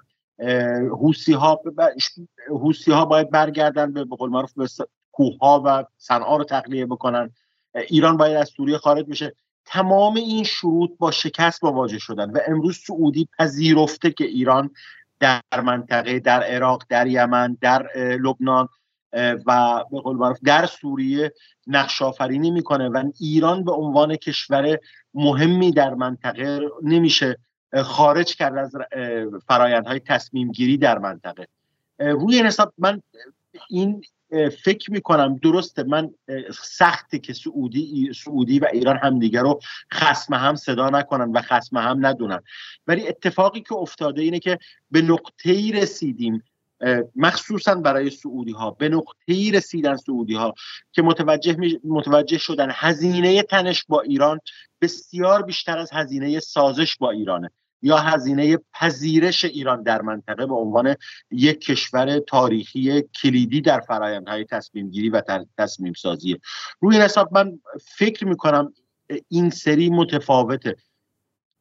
ما هیچ وقت در 40 در 44 سال گذشته هیچ وقت سعودی به طور مستقیم و با عملیاتش دولت سعودی وارد تنش با ایران نشد. همیشه پشت کشورهای دیگه قایم می‌شد. پشت صدام حسین قایم شدن. بعدها پشت مطالبات امارات در مورد جزایر سگانه مطالبات عجیب غریب امارات در مورد جزایر سگانه پنهان می‌شدن. پشت سر جامعه جهانی در مورد سوریه پنهان شدن. ولی به طور رسمی از سال 2015 و 2016 روبروی ایران سعودی وارد ائتلاف امنیتی نظامی اقتصادی شد و بعد از چند سال متوجه شد دستاوردی نداره. باور من اینه که تحلیل من اینه که آقای بن سلمان 2023 با محمد بن سلمان 2015 بسیار متفاوته. آدم متفاوتی آدم واقعی و واقع گراییه. و من فکر می‌کنم اگر ایشون با توجه به این که به هر حال آمریکا درسته ظاهرا من فکر می‌کردم حتما با آمریکا هماهنگه ولی ظاهرا اخباری که میاد اینه که فقط آمریکایی ها رو اطلاع دادن. در حد اطلاع بوده. اونم دقیقه 90 اونم وقتی که داشت نشستن و داشتن به قول معروف اون تفاهم نامه ایران چین و سعودی رو امضا می‌کردن. و اگر آقای محمد بن سلمان آینده ای داشته باشه در دربار سعودی و در رأس حاکمیت سعودی من فکر می‌کنم روابط ایران و سعودی روابط پایداری خواهد بود. ضمن اینکه باور دارم که مسائل اقتصادی ظرف چهار سال آینده توی روابط سیاسی پایدار به نظرم منافع زیادی هم برای سعودی هم برای ایران خواهد داشت. من توی منابع سعودی و چینی شنیدم که صحبت بر سر اینه که یکی از جزایر ایرانی در تنگه هرمز رو تبدیل به یک, یک بندری شبیه بندر روتردام بکنن و تمام نفت خاورمیانه و خلیج فارس رو از اون بارگی از اون بندر و از اون جزیره بارگیری بشه. صحت و سقمش رو نمی‌دونم چیه چطوریه. ولی به هر حال از لحاظ اقتصادی ارتباط ایران رابطه بدون تنش ایران و سعودی در منطقه بزرگترین منتفعین این رابطه خود کشور ایران و سعودی خواهد بود. جالبه که برای کسایی که فکر می‌کنن که نه احتمالا آمریکا پشت این بوده. چون آمریکا پشت همه چی است. برای ذهنی که آمریکا زده است خروج آمریکا از افغانستان هم خواست آمریکا بوده. چون یه تئوری خیلی مخاطب حق داره. به خاطر اینکه سعودی می‌دونی جزء معدود دفعاتیه که خارج از کانتکست تصمیم گیری آمریکا رفتار خب مخاطب مخاطب داستان خاشخچی رو دیده. خاشخچی یعنی چی؟ خاشخچی یعنی اعلام جنگ نیمی از نظام قدرت در آمریکا این دموکرات ها به بن سلمان. برای اینکه گسل داخلی سعودی یعنی جناح بندی های داخلیشون و بلوک بندی های داخل قدرت سعودی منعکس شد در بلوک بندی های آمریکا. بن سلمان رفت با ترامپ و Republican ها اون بن ولید و بقیه شاهزاده رفتن با دموکرات ها و اون واقع deep state دعوای داخل به اونجا منعکس شد. برای همین مثل اون کاری که تو اسرائیل نتانیاهو رفته با ترامپ لاپید و حزب کارگر رفته با دموکرات مثل همیشه. درسته؟ این دعوا داره منعکس میشه و دعوا خیلی جدی برای همین یکی از سند منتشر شده که گوش کنید این رو. سند منتشر شده که دارن متهم می‌کنن آمریکا رو در انقلاب مخملی در اسرائیل. کجا نشستید؟ دارن آمریکا رو گفتن آمریکا پشت پشت پروتست ها و اعتراضات در اخیر اسرائیل و داره انقلاب مخملی می‌کنه تو اسرائیل. خب، این دنیای وارونیه دنیای عجیبه میگم این زمانهای مالتی پولار برای اینکه فهمش بشه و بریم قبل از جنگ جهانی اول قبل از جنگ جهانی دوم دوره هایی که خیلی تغییرات سریع و میگم نیازمند فهم جدیده. ولی حالا هر چیزی که میگم برای کسایی که مشکوکن داشته باشید. یه خبرم خوبه که داشته باشید. پنج روز قبل از تفاهم قبل از به قول رسمیت گرفتن تفاهم ایران و سعودی آقای محمد بن سلمان چند تا از مقامات عالی رتبه سیستم استخبارات سعودی رو جابجا جا می‌کنه. و می‌خوام بهتون بگم که چقدر این تحول در خود سعودی هم مهم بوده. که شاید اون روز که من این خبر رو شنیدم باور خیلی خبر مهمیه. پس واقع خود اونجا هم از یک میتوسه کودتاش هستن. با ایران اتفاق افتاده. میشه میشه استنباط کرد که خود آقای بن سلمان هم نگرانی های داخل دربار سعودی داره از تر از سوی آمریکا. حالا جالب اونایی که خیلی صحبت از تندروهای ایرانی می‌کنن و میگن تندروهای همین احمد زیدآبادی یکی از خطراتی که نوشته بود نوشته بود که زیدآبادی باز یکی از منصف‌ترین آدم‌های داخله و نوشته بود که اصلاح طلبا بخوان مثلا به شکلی دعوای جنایی را بندازن. یکی دیگه هم گفته بود که تندروهای به شکلی حزب اللهی مثلا در حالی که مثلا از اون بخش هیچ صدایی در نیامد از توافق ایران و سعودی هیچ. خب در واقع ایران تنش های داخلیش برای این کار خیلی خیلی کمتر بود. به نظرم حداقل اون کسایی که به تون اونایی که به اسم تند رو شناخته میشن که تبعیتشون خیلی زیاد بوده ولی اینو خواستم نشون بدم برای کسایی که میگن به شکلی آمریکا در جریان بوده و اصلا خواست آمریکا بوده. بلافاصله طرح سنای آمریکا برای اعمال فشار بر عربستان سعودی در رابطه با وضعیت حقوق بشر. رفتی با چین ساختی؟ اه اه اه حقوق بشر زنان زنان همجنسگرا اعدام کردی. قشنگ این ابزار حقوق بشر اومد بیرون. تا روز قبلش نبودا؟ بزن بکش اعدام کن. چم 80 نفر روزم تابستون پا اسمش 6 ماه قبل قبل از محسا امینی. دوره محسا امینی قبل از محسا امینی ما خواستیم برنامه روش بریم. اعدام ها در جده و غیره هیچ سکوت. ولی الان که چین اومد بحث اعدام دوباره دوباره مطرح شد باعث پدیده گلوله برفی میشه. یعنی عربستانی ها هم از اون مقطعی که بهشون گفتن گاو شیرده مقدار ناراحت بودن هم این حرفا که میشن و حتما این باعث عمل و عکس عمل هی میشه و مثل گلوله برفی به نظر من بزرگتر خواهد شد در آینده. بسیار خوب. آیه قرشی اگر می‌خواین یکی دو جمله سی ثانیه بگید و ما با شما خدافزی کنیم. چون یه بخش برنامه بکنم که شما خسته هستین شاید طولانی شه. می‌خوام بفهمید اولا ما افتخارم کنار شما. واقعا آرزو دارم که و باور دارم. من فکر می‌کنم نمی‌دونم شاید خیلی خوشبینانه باشه. معمولا پیش بینی سخته. ولی میگم دوستم دارم بگم با افتخارم میگم من فکر می‌کنم 1402 سال متفاوتی باشه. روند تحرکات جهانی و منطقه‌ای خیلی به نظرم اونقدر خوب هست و اونقدر به نفعمون هست که اگر یه مقداری زیرک زیرکانه عمل کنیم یه مقداری جدی بگیریم این تحولاتی که به نفع ماست. ما تو منطقه برنده شدیم ما توی فرامنطقه به هر حال دنیا می‌دونه کار خاصی نمی‌تونه با ایران بکنه. چون حمله نظامی به ایران کنسله فشار بیشتر بر ایران غیر ممکنه. چه کار دیگه ای می‌خوان بکنن که نکردن؟ روی حساب من باور دارم که سال 2000 1402 آخر سالش اگر بشینیم و جمعی باشه و دوباره سعادت در کنار شما بودن بودن رو داشته باشم فکر می‌کنم از سالی پربار صحبت می‌کنیم. از سالی خوب. البته نسبیه. یعنی الان من لزوما به این مفهوم نیست که مثلا سال آینده حقوق کارگر ایرانی دو هزار دلار برابری دلار میشه دو هزار دلار. ولی من فکر می‌کنم رو به جایی داریم حرکت می‌کنیم که انعکاس تحولات خارجی انعکاس تحولات منطقه ای رو میشه آروم آروم روی زندگی مردم دید. توی مهار تورم دید توی مهار این جهش های عجیب غریب دلار دید. و به نظرم میاد انشالله که همینطور باشه که بگم خیلی هم خوشحال میشم سال دیگه این موقع بیام و بگم این پیش خیلی متحورانه کردم ولی درست شد. امیدوارم برای ایران سال خیلی خوبی باشه. تمام شرایط چیده شده به نظر من این دهه دههیه که تمام شرایط چیده شده که ایران بعد از شاید بعد از صده ها دوباره نقش خودش رو در منطقه و جهان ایفا بکنه بازی بکنه و با قدرت وارد بشه.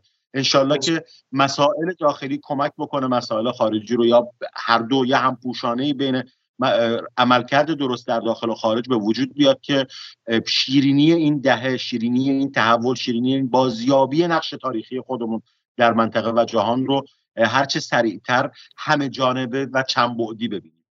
دقیقا. من اونم خیلی لحظه تاریخی جالبیه چون تمام این تلاش هایی که شد در زمینه نظامی و بنیان های امنیتی امنیت ملی منظورمونه دیگه. و منطقه‌ای الان میوهش داره می‌رسه. کریدور میوه امنیت دیگه و یعنی ما هر جایی که علیهمون جنگی شد به نفع ما تموم شد. حالا جالبه که ما در حالی داریم حرف می‌زنیم ما ابراز خوشحالی می‌کنیم که برای بخش دیگه از جامعه امسال سال خون سیدالی سرنگونه و امسال سال خون شد سیدالی سرنگون شد براشون. خب به پوش بعد آیه خامنه‌ای هر روز میاد برای با کودکان صحبت می‌کنه با خردسالان صحبت می‌کنه و تو ذهنشون و من متاسفم این حداقل بخشی از جامعه که حالا مزدور نیستن مردم عادی هستن خشمم دارن از وضعیت نارضایتی هم دارن با این لنز های اشتباه اصلا ذهنشون کجا رفت؟ به جای اینکه بیان پرسش های به حق کنن در مورد منافع خودشون در مورد شرایط خودشون. الان پای این هپروتیات نشستن و دارن به شکلی دو روزم وقت دارن. حتی دو روز اگه تو دو روز آینده بتونن سال خون کنن و کله پا کنن حکومت جمهوری اسلامی رو شاید ما باید عوض کنیم. ببندیم. دو روز وقت دارید. دو روز. 28 29 ولی هر فقط خوش مشغول خرید عید باشن. من تو ده ثانیه واقعا دوست دارم یه خواهشی بکنم از کسایی که منو ببینن هر چقدر باشن. واقعا صادقانه برادرانه هرچند می‌دونم نخبه ها این برنامه برنامه ای که به حال دوستانی میشنن که منابع متنوع رو مطالعه می‌کنم صادقانه خواهش می‌کنم. وقتی می‌خواهید به تحلیل درستی برسید منابع مختلف رو مطالعه بکنید. این چشم دوختن به رسانه های فارسی زبان به نظرم واقعا به روح و روان زرار و فکر شما آسیب میرسونه. باور بفرمایید من شخصا تحلیلی که از اسرائیلی ها در مورد ایران می‌خونم به, به, توان این منصفانه تره. این جمله این جمله این جمله این جمله شما می‌خوام من طلا بگیرم. برین Times of Israel بخونید. برین Jerusalem Post بخونید. خب اورشلیم پست بخونید. برین ها آیرس بخونید. شرف دارن به شرف دارن به بی بی سی فارسی و ایران اینترنشنال واقعا این برای خودم پیش اومده. یعنی تحلیلی که از پدیده ها از, از, از تحولات در ایران و منطقه میاد واقعا منابع اسرائیلی منابع انگلیسی منابع حتی منابع عربی حتی منابع عربی جایی که ما فکر می‌کنیم اینا مشکل با ما دارن واقعا منصفانه تر می نویسن منصفانه تر تحلیل می‌کنن واقع بینانه تر تحلیل می‌کنن. روی این حساب حداقل به شخصی برای کسی که خودش دوست داره فهم درستی از پدیده و مسائل منطقه ایران منطقه فرامنطقه داشته باشه من اشکال نداره بی بی سی ببینید ایران اینترنشنال ببینید من تو ببینید. ولی اشکال در کنارش منابع دیگر هم مطالعه بکنید. خیلی کمکتون می‌کنه تو فهم درست و درک درست مسائل. بسیار خب عید شما پیشا پیش مبارک آیه قریشی. الان کجا هستین شما؟ من والا نگم بهتره. حالا بعد. بسیار خب امیدوارم که هر جا که هستین بهتون خوش بگذره و سال نو خوبی داشته باشین و تعطیلات خیلی خیلی خوبی داشته باشین. از اینکه به رغم اینکه در سفر بودین در حال پرواز و غیره امشب کنار ما بودین واقعا ممنون. امیدوارم که بتونید باز با هم صحبت کنیم. خب آیه صالحی بریم سراغ اون ویدیویی که از خب این ویدیویی که از فاکس نیوز برای ما توضیح میدی ماجرا چیه؟ ازم به خدمت شما که بعد نبود که تو برنامه امشب راجع به این بحران بانکی اخیرا یه صحبتی بکنیم و یه شبیه سازی که نه علاوه نه اتفاقاتی سال 2008 داره میفته حالا آیا این منجر به اون دومینو میشه یا نه زمان مشخص می‌کنه. ولی کاملا روی این لبه قرار داره نظام بانکی در امریکا که منجر به اون دومینو بشه. تو این ویدئویی که فکر کنم 6 7 دقیقه هم بود براتون فرستم یعنی من داشتم نگاه می‌کردم امروز برام خیلی جالب بود که آقای رابرت کیوزاکی نویسنده همون کتاب پدر فقیر و پدر پولدار تو حوزه کارآفرینی و تو حوزه در واقع خلق ثروت جز آدمای شناخته شده توی دنیا هست.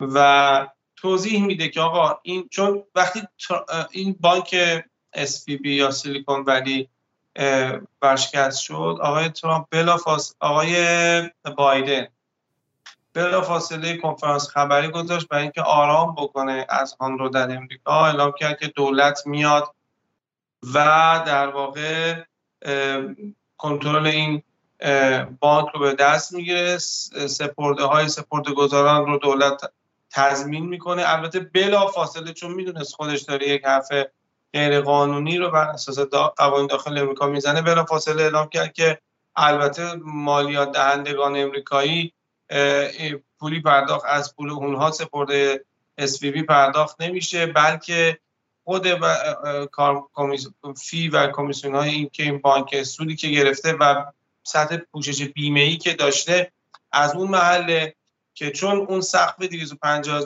حسابای تا 250 هزار دلار اعلام شد کارشناسا بلا فاصله باید ضرب و تقسیم ساده گفتن آقا اصلا اینجوری نیست. این 250 هزار دلار خیلی خیلی فراتر از اون پوشش بیمه ای است.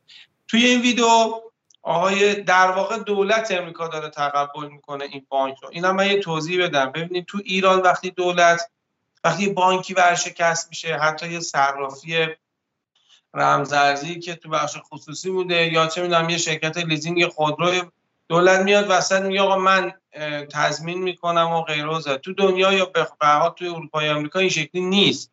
اگه بانکی ورشکست بشه دولت به مردم میگه که آقا در واقع این خودتون رفتین یه جایی که امن نبوده سرمایه گذاری کردین حالا به ما این ربطی نره شما شکایت کنید اما بحران به جهت اینکه می‌تونه اون دومینو رو ایجاد بکنه اونقدر سطحش وخیمه که دفعه دولت امریکا میاد با جملات نام... یه مقدار متناقض بله همین کتاب خیلی خیلی معروف آقای رابرت کیوساکی است توی این ویدیوهای حالا اگر ببینیم با هم نمی‌دونم رو ویدیو صحبت کنیم می‌تونیم آره، آره. ترجمه من فقط صدا رو برای شما صدا رو برای شما برگردم شما هم صدا رو بشنوید از بدین یه لحظه بله. که بشنوید فقط قبل از اینکه ما ادامه بدیم چون برنامه طولانی هم هستش و دیگه حالا همه خیلی خیلی خستم شدن ولی بذار اینکه من یک بار دیگه بگم که لطفا برنامه رو لایک کنید تا اینکه بتونیم بریم کسایی که ندیدن برنامه رو دقیقه دیگه می‌تونیم تموم بکنیم. آره حتما حتما حتما. خب من الان فقط این صدا رو برای شما برگردم که شما صدا رو بتونید بشنوید. فقط فقط شاید مجبور شین بین برنامه میوت کنیم و دوباره از میوت در بیاریم من می‌تونم بزن بریم چجوری میشه. بزن من چجوری میشه چون شما هدفون تو گوشتون نیست story into the precious metal. خب بذارید من فکر کنم که بسیار خوب. شما صدا رو میشنوید احتمالاً. And a lot of hard commodities. Uh, gold, for example, up north of two and a third percent. Look at silver up almost seven percent. Copper doing quite well as well. Um, uh, don't say uh, Robert Kiyosaki wasn't telling. A poor dad, cottage industry, as I like to call him, kind enough to join us right now. Robert, all those investments are doing quite nicely. Now, a lot of it could be a knee jerk concern about the stability of the banking system and doubts about where it goes. Safe haven to park cash. What do you think, and how long does it last?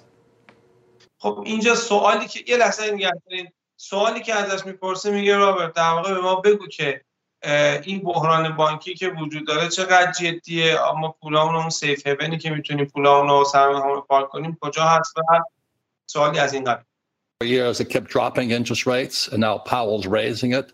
The real problem is the bond market's crashing. چی میگه؟ ببینید میگه مشکل اصلی مشکل بازار اوراق بدهی هست که ممکنه که دچار یک کرش بشه و بازار اوراق هم خیلی بزرگتر از حتی بازار سهامه. چون ببینید یه اینو من یه, دو سه دقیقه توضیح بدم. این برمیگرده دوره کرونا و پندمی. امریکایی ها تو دوره کرونا خیلی بدمستی کردن و حدود 5 تریلیون دلار کاری که سال 2008 با 1.25 تریلیون دلار انجام دادن توی این 2020 و 2021 با حدود 5 تریلیون دلار انجام دادن.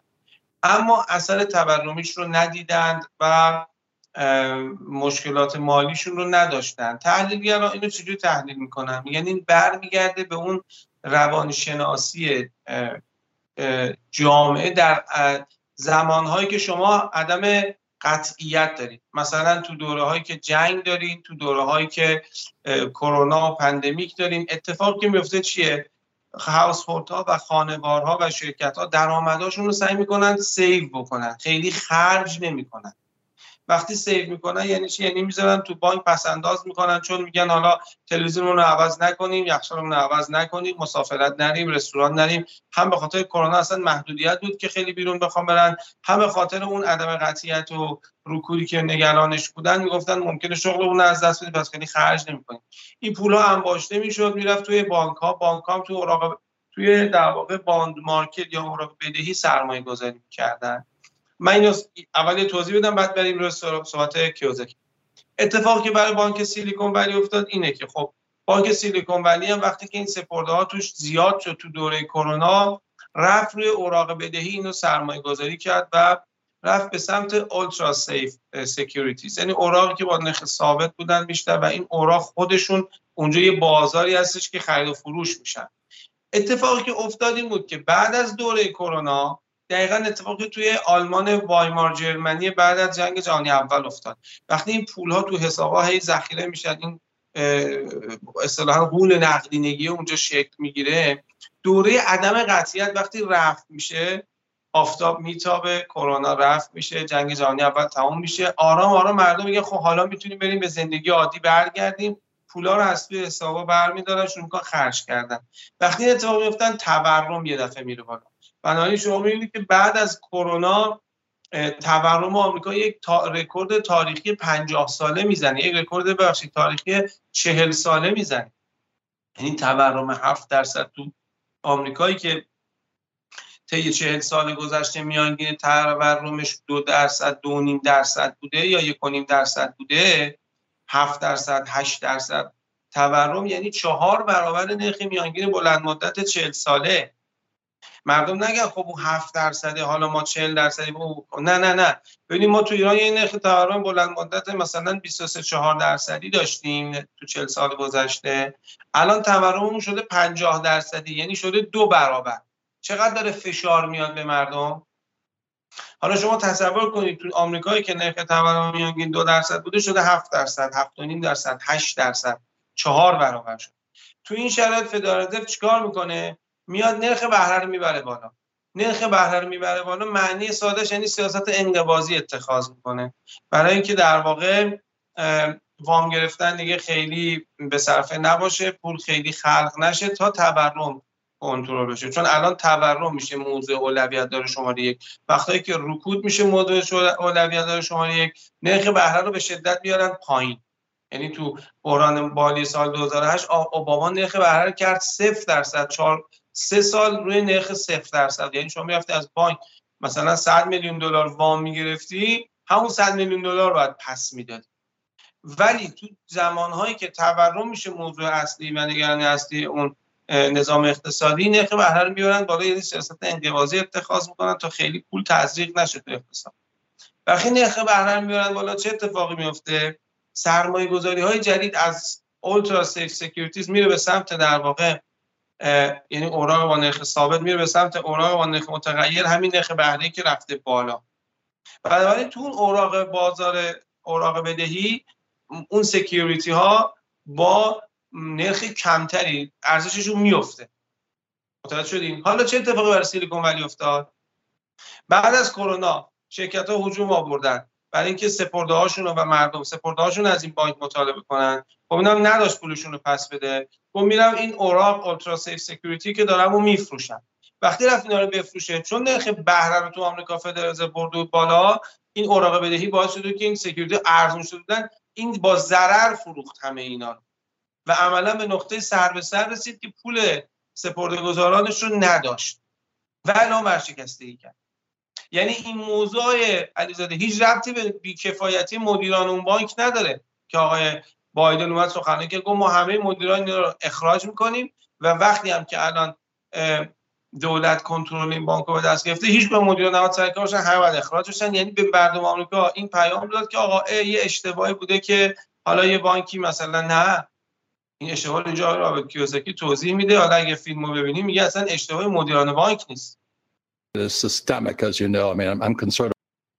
ببخشید بریم سراغ کیوزاکی و بقیه فیلم رو ببینیم اینجا.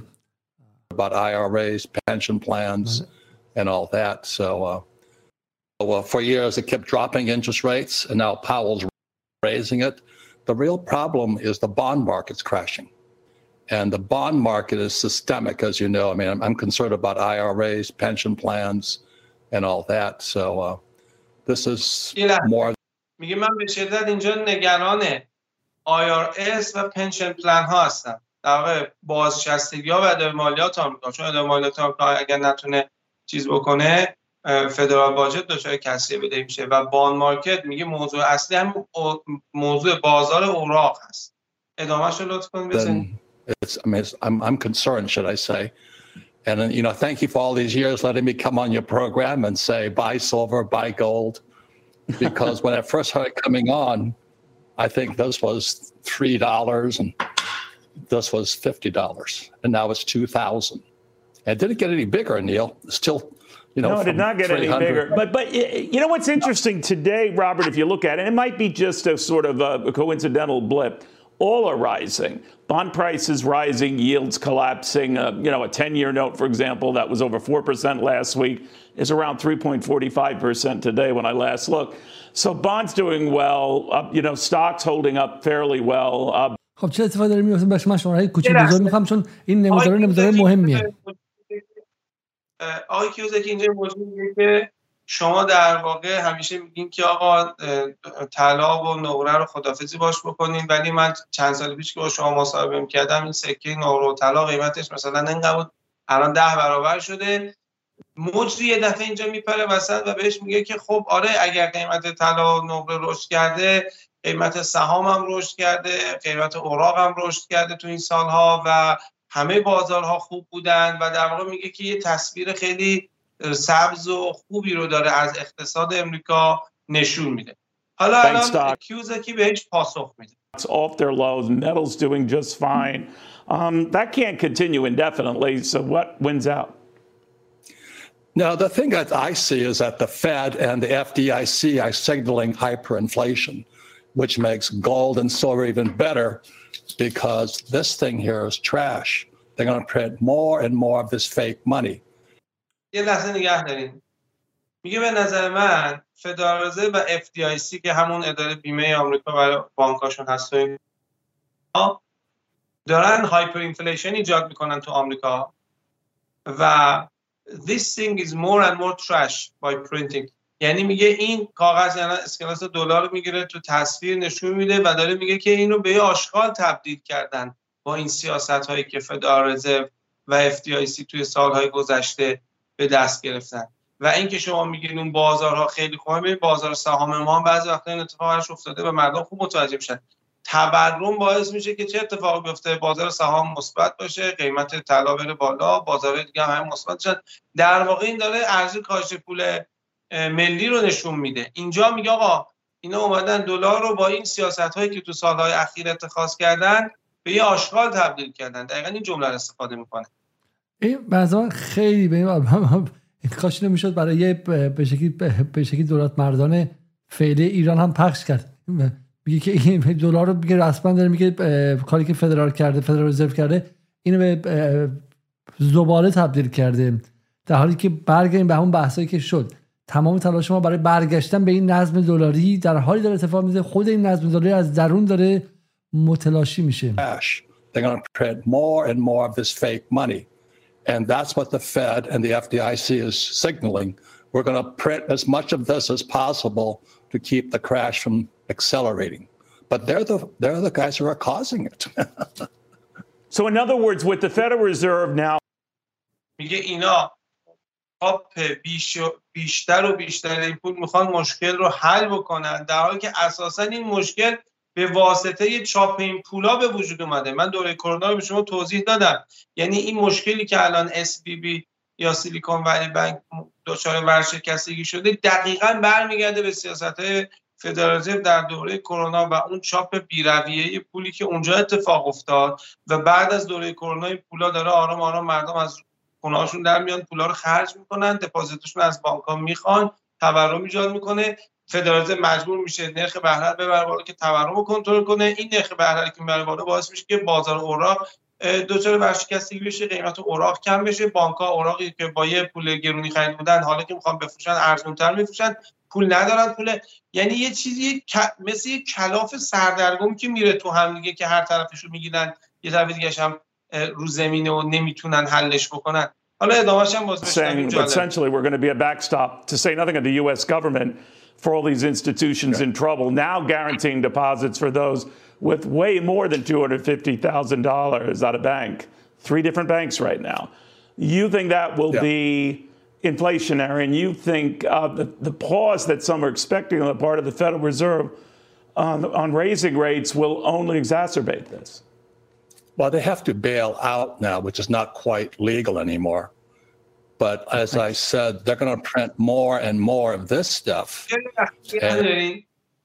مجری ازش می‌پرسه که به حال دولت آمریکا اومده و این ستا بانکی که حالا سیگنیچر سیلیکون ولیه و اون یکی که شما تو اون اینفوگرافی بود و توضیح دادین اینا رو داره bailout bailout یعنی نجات این داره اینا رو نجات می‌کنه تضامینشون و تعهداتشون دولت آمریکا میپذیره و موضوع فائق میاد. نظر شما راجع به سیلور گیت بانک سیلور گیت سیلور گیت بعد آقای که اولا میگه که این کاری که دولت آمریکا می‌کنه که اصلا غیر قانونیه هم غیر قانونیه بر اساس قوانین داخل آمریکا هم باز مخالف باز من تاکید می‌کنم مقایر اون ایده اصلی نظام سرمایه‌داریه که میگه آقا خود دست نامری تنظیم می‌کنه دیگه. خب بانک هم یه بنگاه اقتصادیه.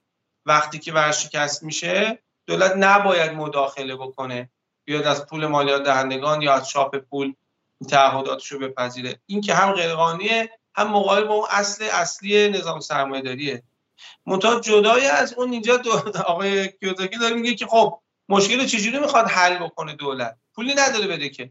میره باز پول چاپ می‌کنه. درسته؟ این اسکناس می‌بینی؟ یعنی این چاپ پولی که انجام میده که حالا این تعهدات سپرده گزاران سیلیکون ولی و سیلور گیت رو به پذیره این خودش دوباره ریشه مشکل است دیگه. می‌فهمی عین یک دومینو یک عین یه رزونانس. یه چیزی که هی داره بدتر می‌کنه وضعیت خودش اصلا مشکله به خاطر این چاپ پوله به وجود اومد.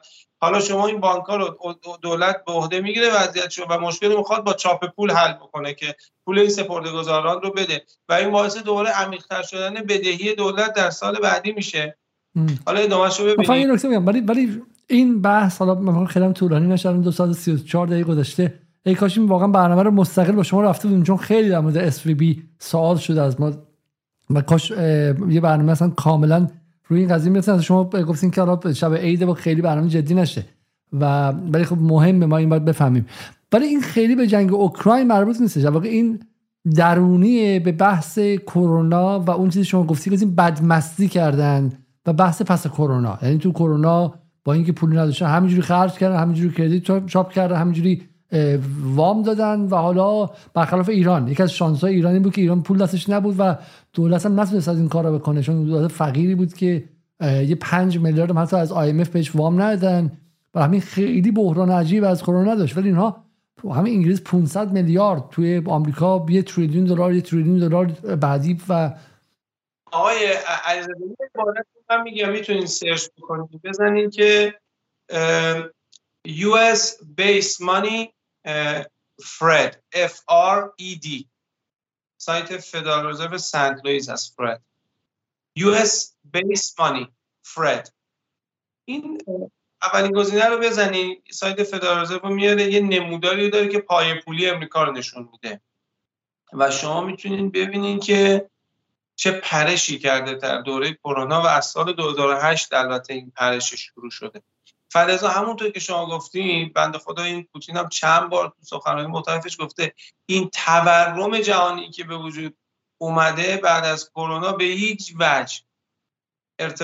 می‌بینین این نمودار رو؟ این نمودار نبض اقتصادی هر کشوری پای پولی اون کشوره. خب؟ حالا یه حتی لوگاریتمیه یه ذره مبالغه آمیز داره نشون میده اینجا. ولی این سایت رسمی فدرال رزرو سنت از این خاکستریه که شما می‌بینید یه جامپ شروع شده سال 2008 یعنی اینا با یه نرخ خیلی شیب ثابتی در 100 سال گذشته.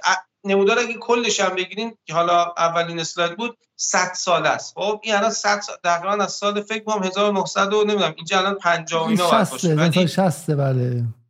50 سال است. خب ولی 100 سال با یه روند نرمالی این داشته پول چاپ می شده از سال 2008 اصلا مثل نوار قلب من همیشه میگم. میگم نوار قلب یه مریضی که متعادل داشته می‌زده.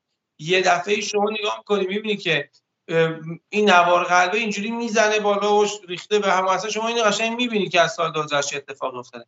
و اون جامپ آخر رو که می‌بینی جامپ دوره کرونا. یه دفعه 4 5 تریلیون دلار اینا پول خلق کردن.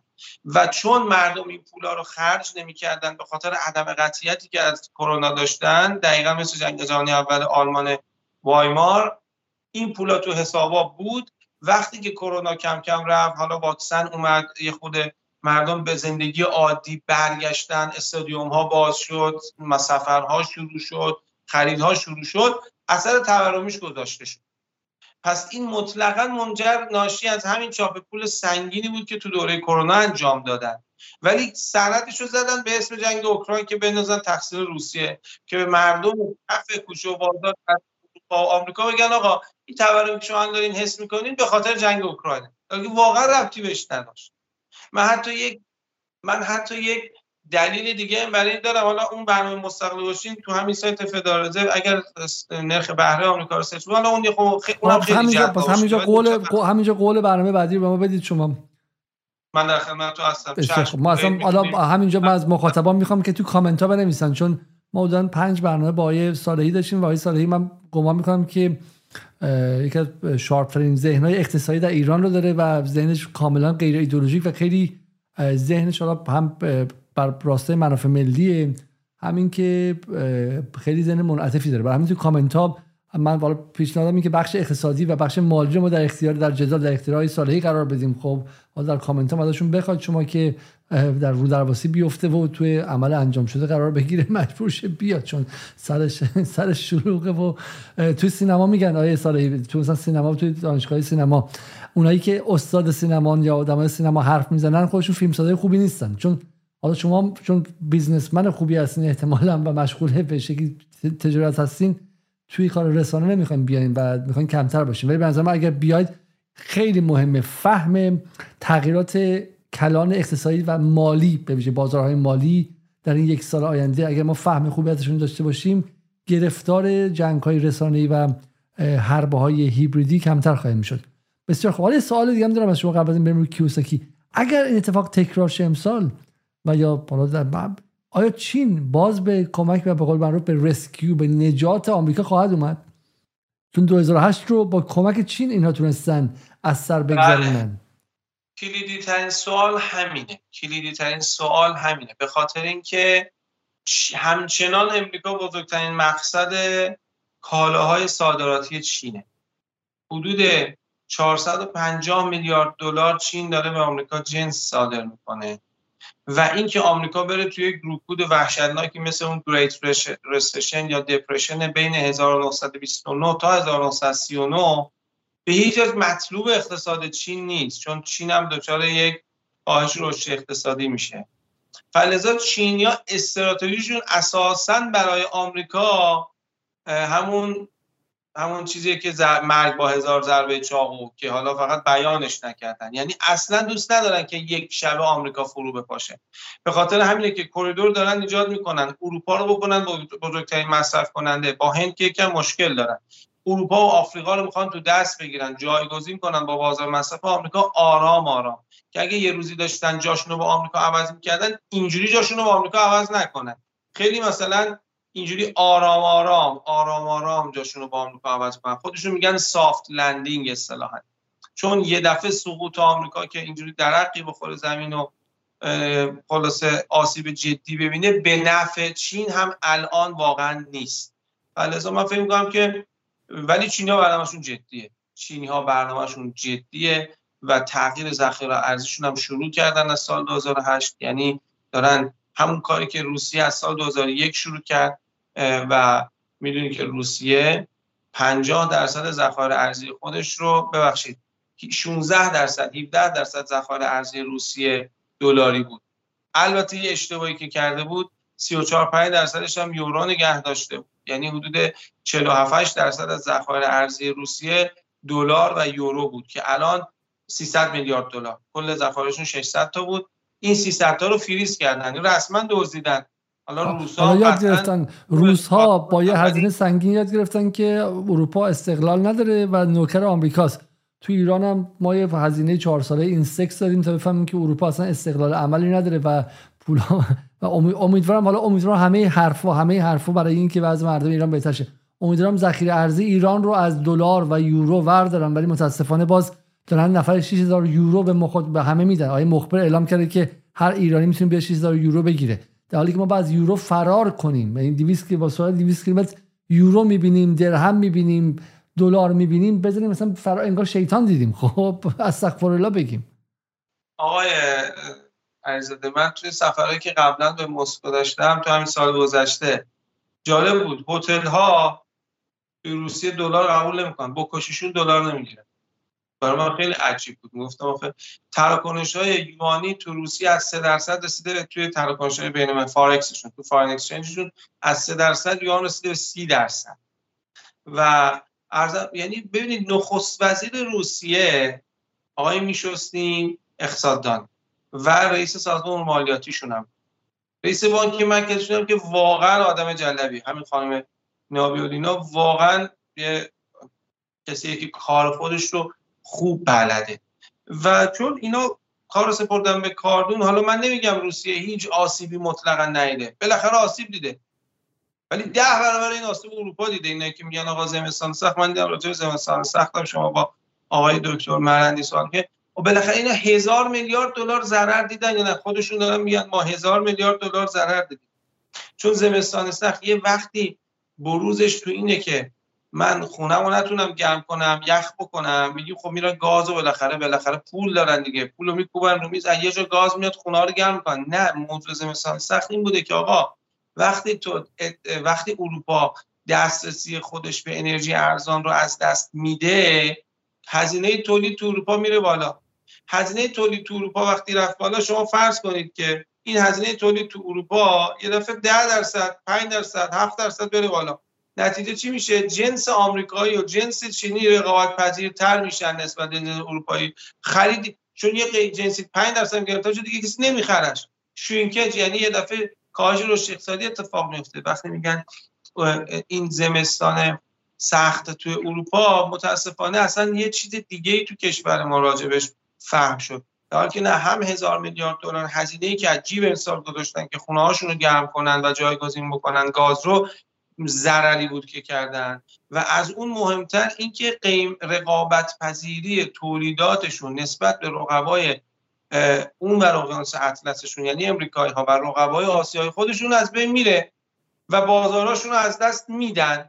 این حتما توی میان مدت یعنی توی دو سه سال آینده توی دو سه سال که میشه کوتاه مدت. توی کوتاه مدت تاثیر رو اروپا خواهد گذاشت. من دوستان این آمریکایی خیلی خوبه. آمریکایی‌ها اول ورشکست می‌کنن بعد میان به قول انگلیسی they're rubbing your face و خودشون تحقیر می‌کنن. این پلیتیکو مجله پلیتیکو نوشته که آیا این پایان made in Europe هست؟ و میگه که از سازندگان شیشه تا تولید کنندگان کاغذ صنایع اروپایی به شکلی مشکلات فراوانی برای بقا پیدا کردن. درسته؟ و در واقع گزارش خیلی ساده است. شما وقتی انرژی رو از دچار قیمت تمام شدن میره بالا رقابت پذیری نسبت به رقابت از دست میدی دیگه. چرا این رو ما تو ایران درست فهمه خود اروپایی دارن میگن تو ایران هی ما مسخره می‌کنیم. حالا برگردیم روی اون موضوع خودمون. آقای علیزاده که دیگه برنامه رو کم کم بریم که دیگه به زودی به زودی به زودی برنامه میشه صبحانه ها با جدال میشه بله دقیقاً. اگه ما این خورده دیگه بله. بدیم. دور پایپولی امریکا نشون میده که هیچ ربطی به جنگ اوکراین نداره این تورم و برای مهار این تورم اوراق قرضه مجبورن نرخ بهره دارن بالا بار بردن نرخ بهره باعث سقوط بازار بانک میشه و ادامه صحبت های آقای کیوساکی Stepping back, stepping back from what you like about metals and, and, and putting your money in a place that can sort of counter what we're seeing, what are you seeing in terms of inflation? Now, the Federal Reserve's been busy now a year ago, what, Friday, when they started raising interest rates, going from zero to close to 5%, where we are now on the federal funds, the overnight bank lending rate. Um, do you see that paused indefinitely? Do you see any possibility they reverse? اگر شما موافق باشید خب بریم سر سوال بعدی از کیوساکی و the irony was that they were buying a lot of this when rates were at zero. Prices were a lot higher for Treasury notes and bonds. And when they had to unload some money, they were underwater. So you can't yep. win uh, in that environment. No. And that's why I said the biggest problem, as you know, is the bond market, which is the biggest market in the world. And all the countries of the world are in US bills, you know, T bills and T bonds. And um, and we had the BRICS nations coming up, and they hate us, and they might switch to the Chinese gold yuan. So we're in serious trouble. The U.S. dollar is losing its hege- hegemony.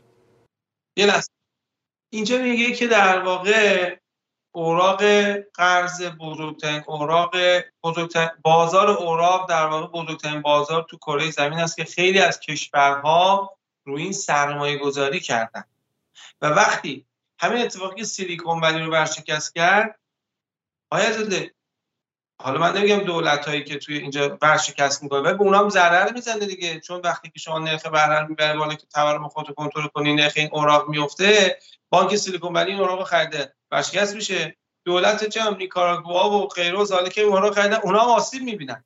و اینجا میگه که این کشورهای بریکس و بقیه کشورهایی که توی این بازار سرمایه‌گذاری هیتاس از ما متنفر میشن. و بعدم میگه که این نتیجهش میشه آقا از دست رفتن هژمونی دلار حالا اگه این چند ثانیه رو دوباره ببینیم right now. So, and they, and they might switch to the Chinese gold yuan. So we're in serious trouble. US dollar is losing its hege- hegemony. US dollar is losing its hegemony. یعنی نه فقط آمریکا از نظر نظامی is losing its hegemony یعنی یعنی دیگه ارباب مطلق نیستش که ببین نگفته کسی که یو اس دلار الان مثلا چند ریال میشه ها. ولی اون اربابیت رو که سال گذشته پویا ناظران گفتش که تا چهل سال دیگه تا چهل سال دیگه از یوترن دلاری حذر نیست و فرار نیست. تا چهل سال دیگه همه کشورها باید بدونن که معاملات در جهان با دلار انجام میشه. بودور که واردی. و این داره میگه که همین الان US dollar is losing its hegemony این جمله رو سمت یوان. و به سمت طلایی به نام یوان دارن میرن جالب اصطلاحی که استفاده کرد منظورش به سمت طلا و یوان نبودا یه بار دیگه این جمله رو بذارین به سمت یوانی که مثل طلا میمونه دارن میرن market which is the biggest market in the world and all the countries of the world are in US bills you know T bills and T bonds and um, and we had the BRICS nations coming up and they hate us and they might switch to the Chinese gold yuan. So we're in serious trouble. Chinese gold yuan یعنی یوان همون طلای چینی حالا من اینجا به شوخی بگم میگن میگن که چقدر از سپاه دلار می‌گیری پوند می‌گیری ما همینجا اعلام می‌کنیم ما اگر واقعا فقط یوان می‌گیریم ما. ما در جدال اگر می‌خوایم ما رو بخریم فقط یوان می‌گیریم. خب هیچ ارزی غیر از یوان ما قبول نمی‌کنیم چون دلار داره is losing its hegemony. اینم برای عید من شوخی کنم. یه چیزی دیگه هم داره حالا تکرار می‌کنم well, US dollar is losing its hegemony in the world right now. So and they're going to print more and more and more of this trying to keep this thing from sinking. اینم مهمتره ها. یعنی میگه ببین داره هژمونیشو از دست میده. از اون طرف هم دولت مردان و فدرال مجبورن بیشتر و بیشتر چاپ بکنن به دلایلی که همه اینا رو صحبت کردیم بانک ها و این چاپ خودش ریشه مشکله. یعنی نه تنها داره اجماع از دست میده اینا هم نمی‌تونن درمان کنن. مجبورن درد رو عمیقتر کنن به دلیل دردهای دیگه که دارن. یعنی دو اگه میفهمیدن می‌تونستن راه داشتن چاپو کمتر می‌کردن می‌رفتن و مشکلاتشون طوری شده که مجبورن اون درد رو مثل کسی مونه که مثلا مرض قند داره فرض بکنی نصفی پاش سیاه شده ممکنه پاش بخواد قطع بشه. ولی به دلایلی مجبور بیشتر نون خامه هم بخوره تازه.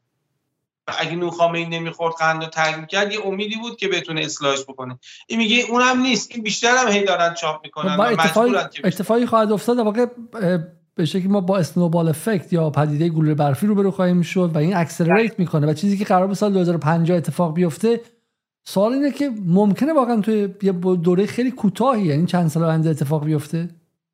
باید نشست کاملا محتمل هست. من وقت تعیین نمی‌تونم بکنم ولی همه داد یعنی واقعا همه لرزیدن به خودشون در امریکا همه سرمایه گذاران هم مردم عادی و غیره. و باید نشستید چه اتفاقی میفته واقعا به نظرم جا داره که بشینیم یه گونی تخمه بخریم و به اتفاق جا... اتفاقات جالبی که سال 2023 خواهد افتاد نگاه بکنیم. حالا سالی بودش. سال گذشته تمام اینها من دوستانی که تو دوستان غیر ایرانی دوستان انگلیسی که دارم هی پیام می‌دادن که این دفعه دیگه فرق داره دیگه. جمهوری اسلامی رفتنیه سپاه داره فرار می‌کنه میره ونزوئلا. رو با دراست و درو چون مثلا میگم آدمایی مثل مازیار بهاری که حالا تو قبلا با سی ان ان و با ای بی سی نیوز اینا کار کرده بودن این بلک پروپاگاندا رو می‌گفتن اینا باور می‌کردن.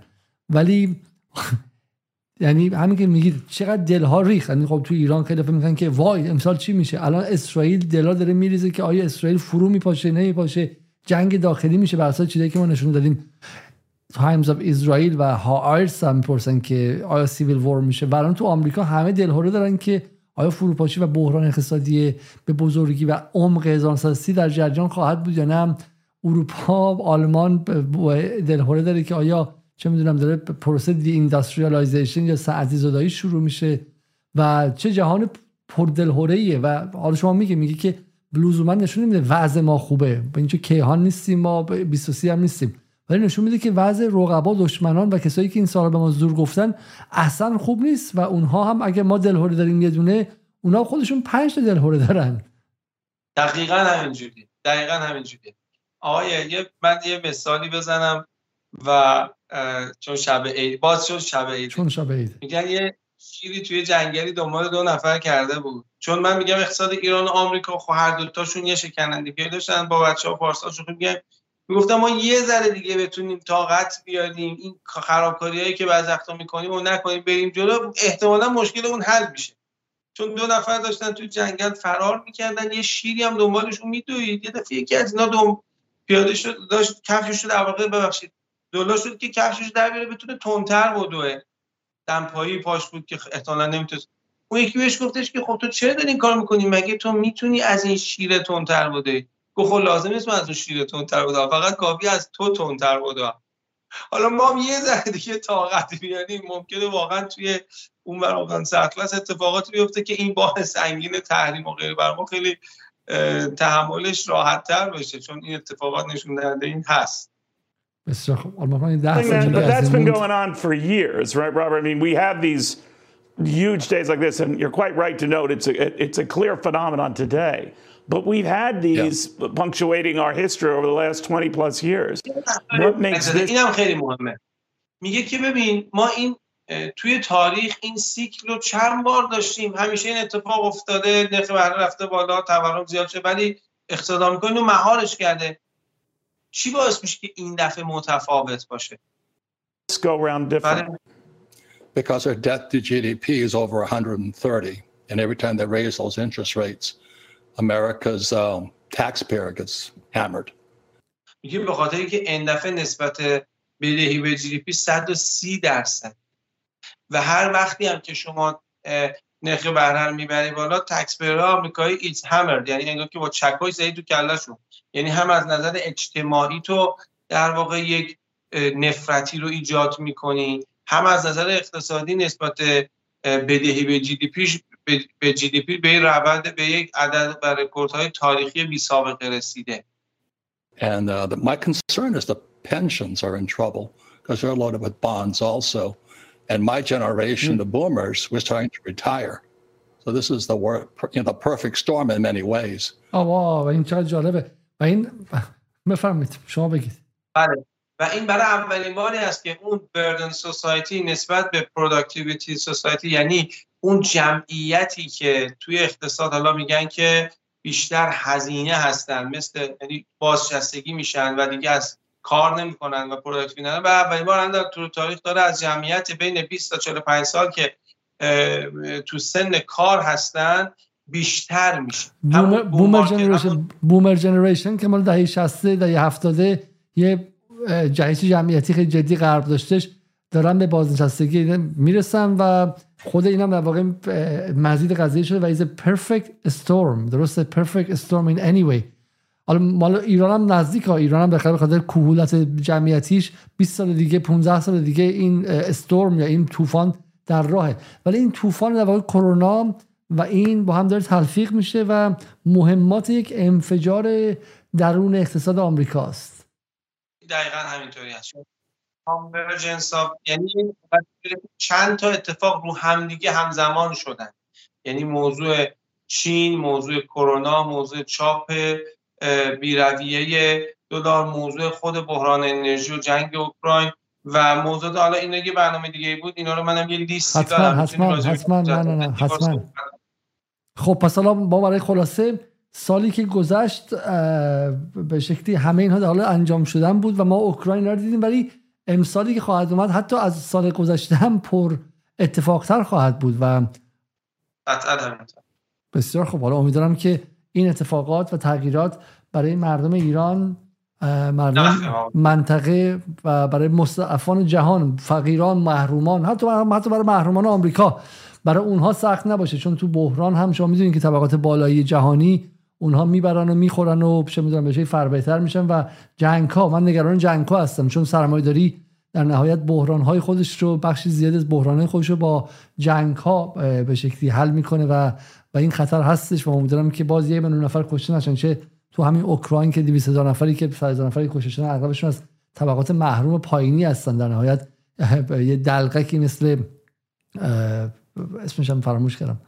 زلنسکی زلنسکی. که نیستش که اون احتمالا چمدون خوش پر از پول کرده گزارش پشت گزارش در فسادهای کلان طبقه غربگرای اوکراین داره میاد که چه پولهایی دارن به جیب میدارن و چه چمدونهای پولی دارن خارج می‌کنن. مردم عادی هستن در نهایت که آواره در و دیوار اروپا شدن و, و من با اونها هم همدلم و امیدوارم که این بحران های درون سرمایه‌داری در آمریکا به جنگ های دیگه منتهی نشه. با همدیگه خواهیم دید و امیدوارم که باز هم ما با شما به صورت مدام و مداوم صحبت کنیم. چون این ترک کردن یا دنبال کردن تغییرات دلار به نظر من یکی از بهترین قطب هاست که ما رو بهمون اجازه میده که مسیرمون رو در لای این انفجار خبرهای راست و دروغ گم نکنیم. اگر صحبتی هست برای بینندگان بفرمایید وگرنه من می‌خوام یه تکی رو بگم و خدافزی کنم.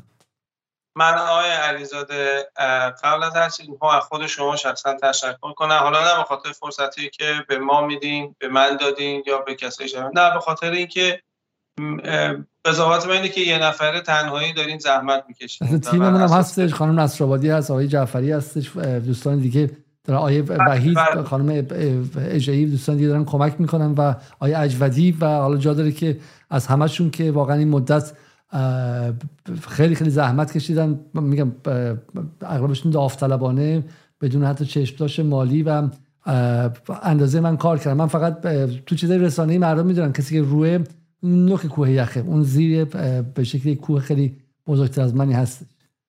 بله.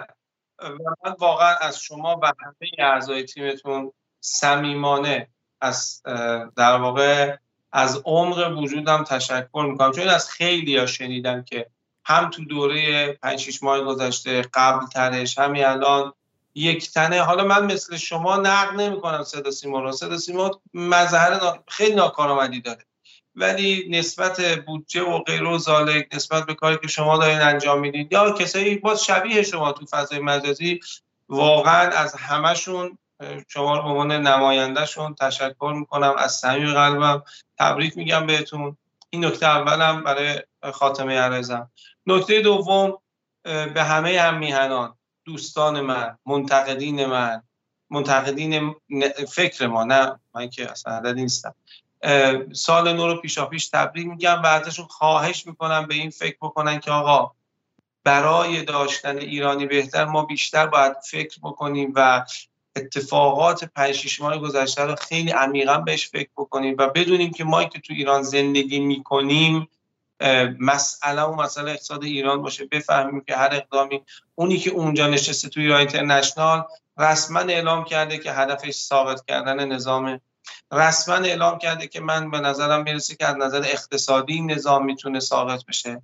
پس کنار گذاشتن این دو تا موضوع کنار همدیگه به ما این نتیجه میده که هر اکت هر تجویز هر نسخه که تجویز می‌کنه برای ما در راستای هدفش یعنی بدتر شدن وضع اقتصادی برای اینکه به اون هدفش که سرنگونی نظام هست برسه. اصلا من فرض می‌گیرم که آدم صادقی تهش هم می‌خواد مردم ایران رستگار بشن. ها تو گفتم اول نظام سرنگون بشه سرنگونی نظام یعنی فروپاشی اقتصادی. پس منطقا هر کاری می‌کنه برای که وضع اقتصادی ما بدتر بشه. ما اینو بفهمیم. پیشا پیش سال نو رو خدمت همه مردم ایران. تبریک عرض می‌کنم چون که داخل ایرانن چون که بیرون ایران و طولانی نمی‌کنم عرضم و مجددا از شما هم تشکر می‌کنم و به اعضای تیمتونم سال نو رو تبریک. بسیار خیلی خیلی من از شما. من از شما خدافزی می‌کنم. فقط قبل از رفتن یکی از حالا باید با خبره خود تلخ ولی یه گرامی داشته یاد یکی از مهمانان جدال در سال از این سال گذشته در سال 1400 ولی بالاخره ایشون امروز صبح فوت کردن. آقای محمد برقی. کسی که زمانی گمانم استاندار سیستان بلوچستان بود بعد از انقلاب استاد دانشگاه بود یا قرار بود کسی استاندار سیستان بلوچستان شه نزدیک بود به به شکلی دولت موقت و استاد دانشگاه بود. قبل از انقلاب نویسنده یکی از اولین کتاب های انسانشناسی در ایران درباره سیستان بلوچستان. و اگر از بدین تکیه از گفتگویی که من با ایشون داشتم رو با همدیگه ببینیم و برگردیم. نقد باید نقد بشه ایراد گفته بشه. مردم ولی سیاه نمایی یک پارچه گفتن هم اعتباد مردم می‌بره هم شما رابطت با مردم قد می‌کنه. تاثیر نمی‌کنه رو قضیه. اینا که الان اینترنشنالن به می‌کنه تاثیر می‌کنه. نه تاثیر نمی‌کنن. جامعه ذهن جامعه رو بدبین می‌کنن. بسیار ولی اینا هیچ حرکتی رو ایجاد بکنن حالا یه سوال دیگه سوال نه ولی من یه چیز از شما شنیدم می‌خوام خودتون تعریف کنم و دیگه گفتگو رو تموم کنیم چون یک ساعت و نیم شد. و اون اینکه خب خیلی از کسانی که از ایران خارج میشن حالا خیلی شما منتقدینن روزنامه نگرانی که مثلا براشون احکام اومده خیلی از این احکام واقعا ناعادلانه است. من این شخصا میگم. دو ساله سه ساله برای اینکه مثلا یک پرونده فسادی رو کردن و غیره اینم حالا جمهوری اسلامی نکرده. جمهوری اسلامی وجود نداره. جمهوری اسلامی مجموعه عظیمی از صدها و هزاران نهاد و محفل و شبکه هایی در هم پیچیده مثل همه کشورهای دیگه.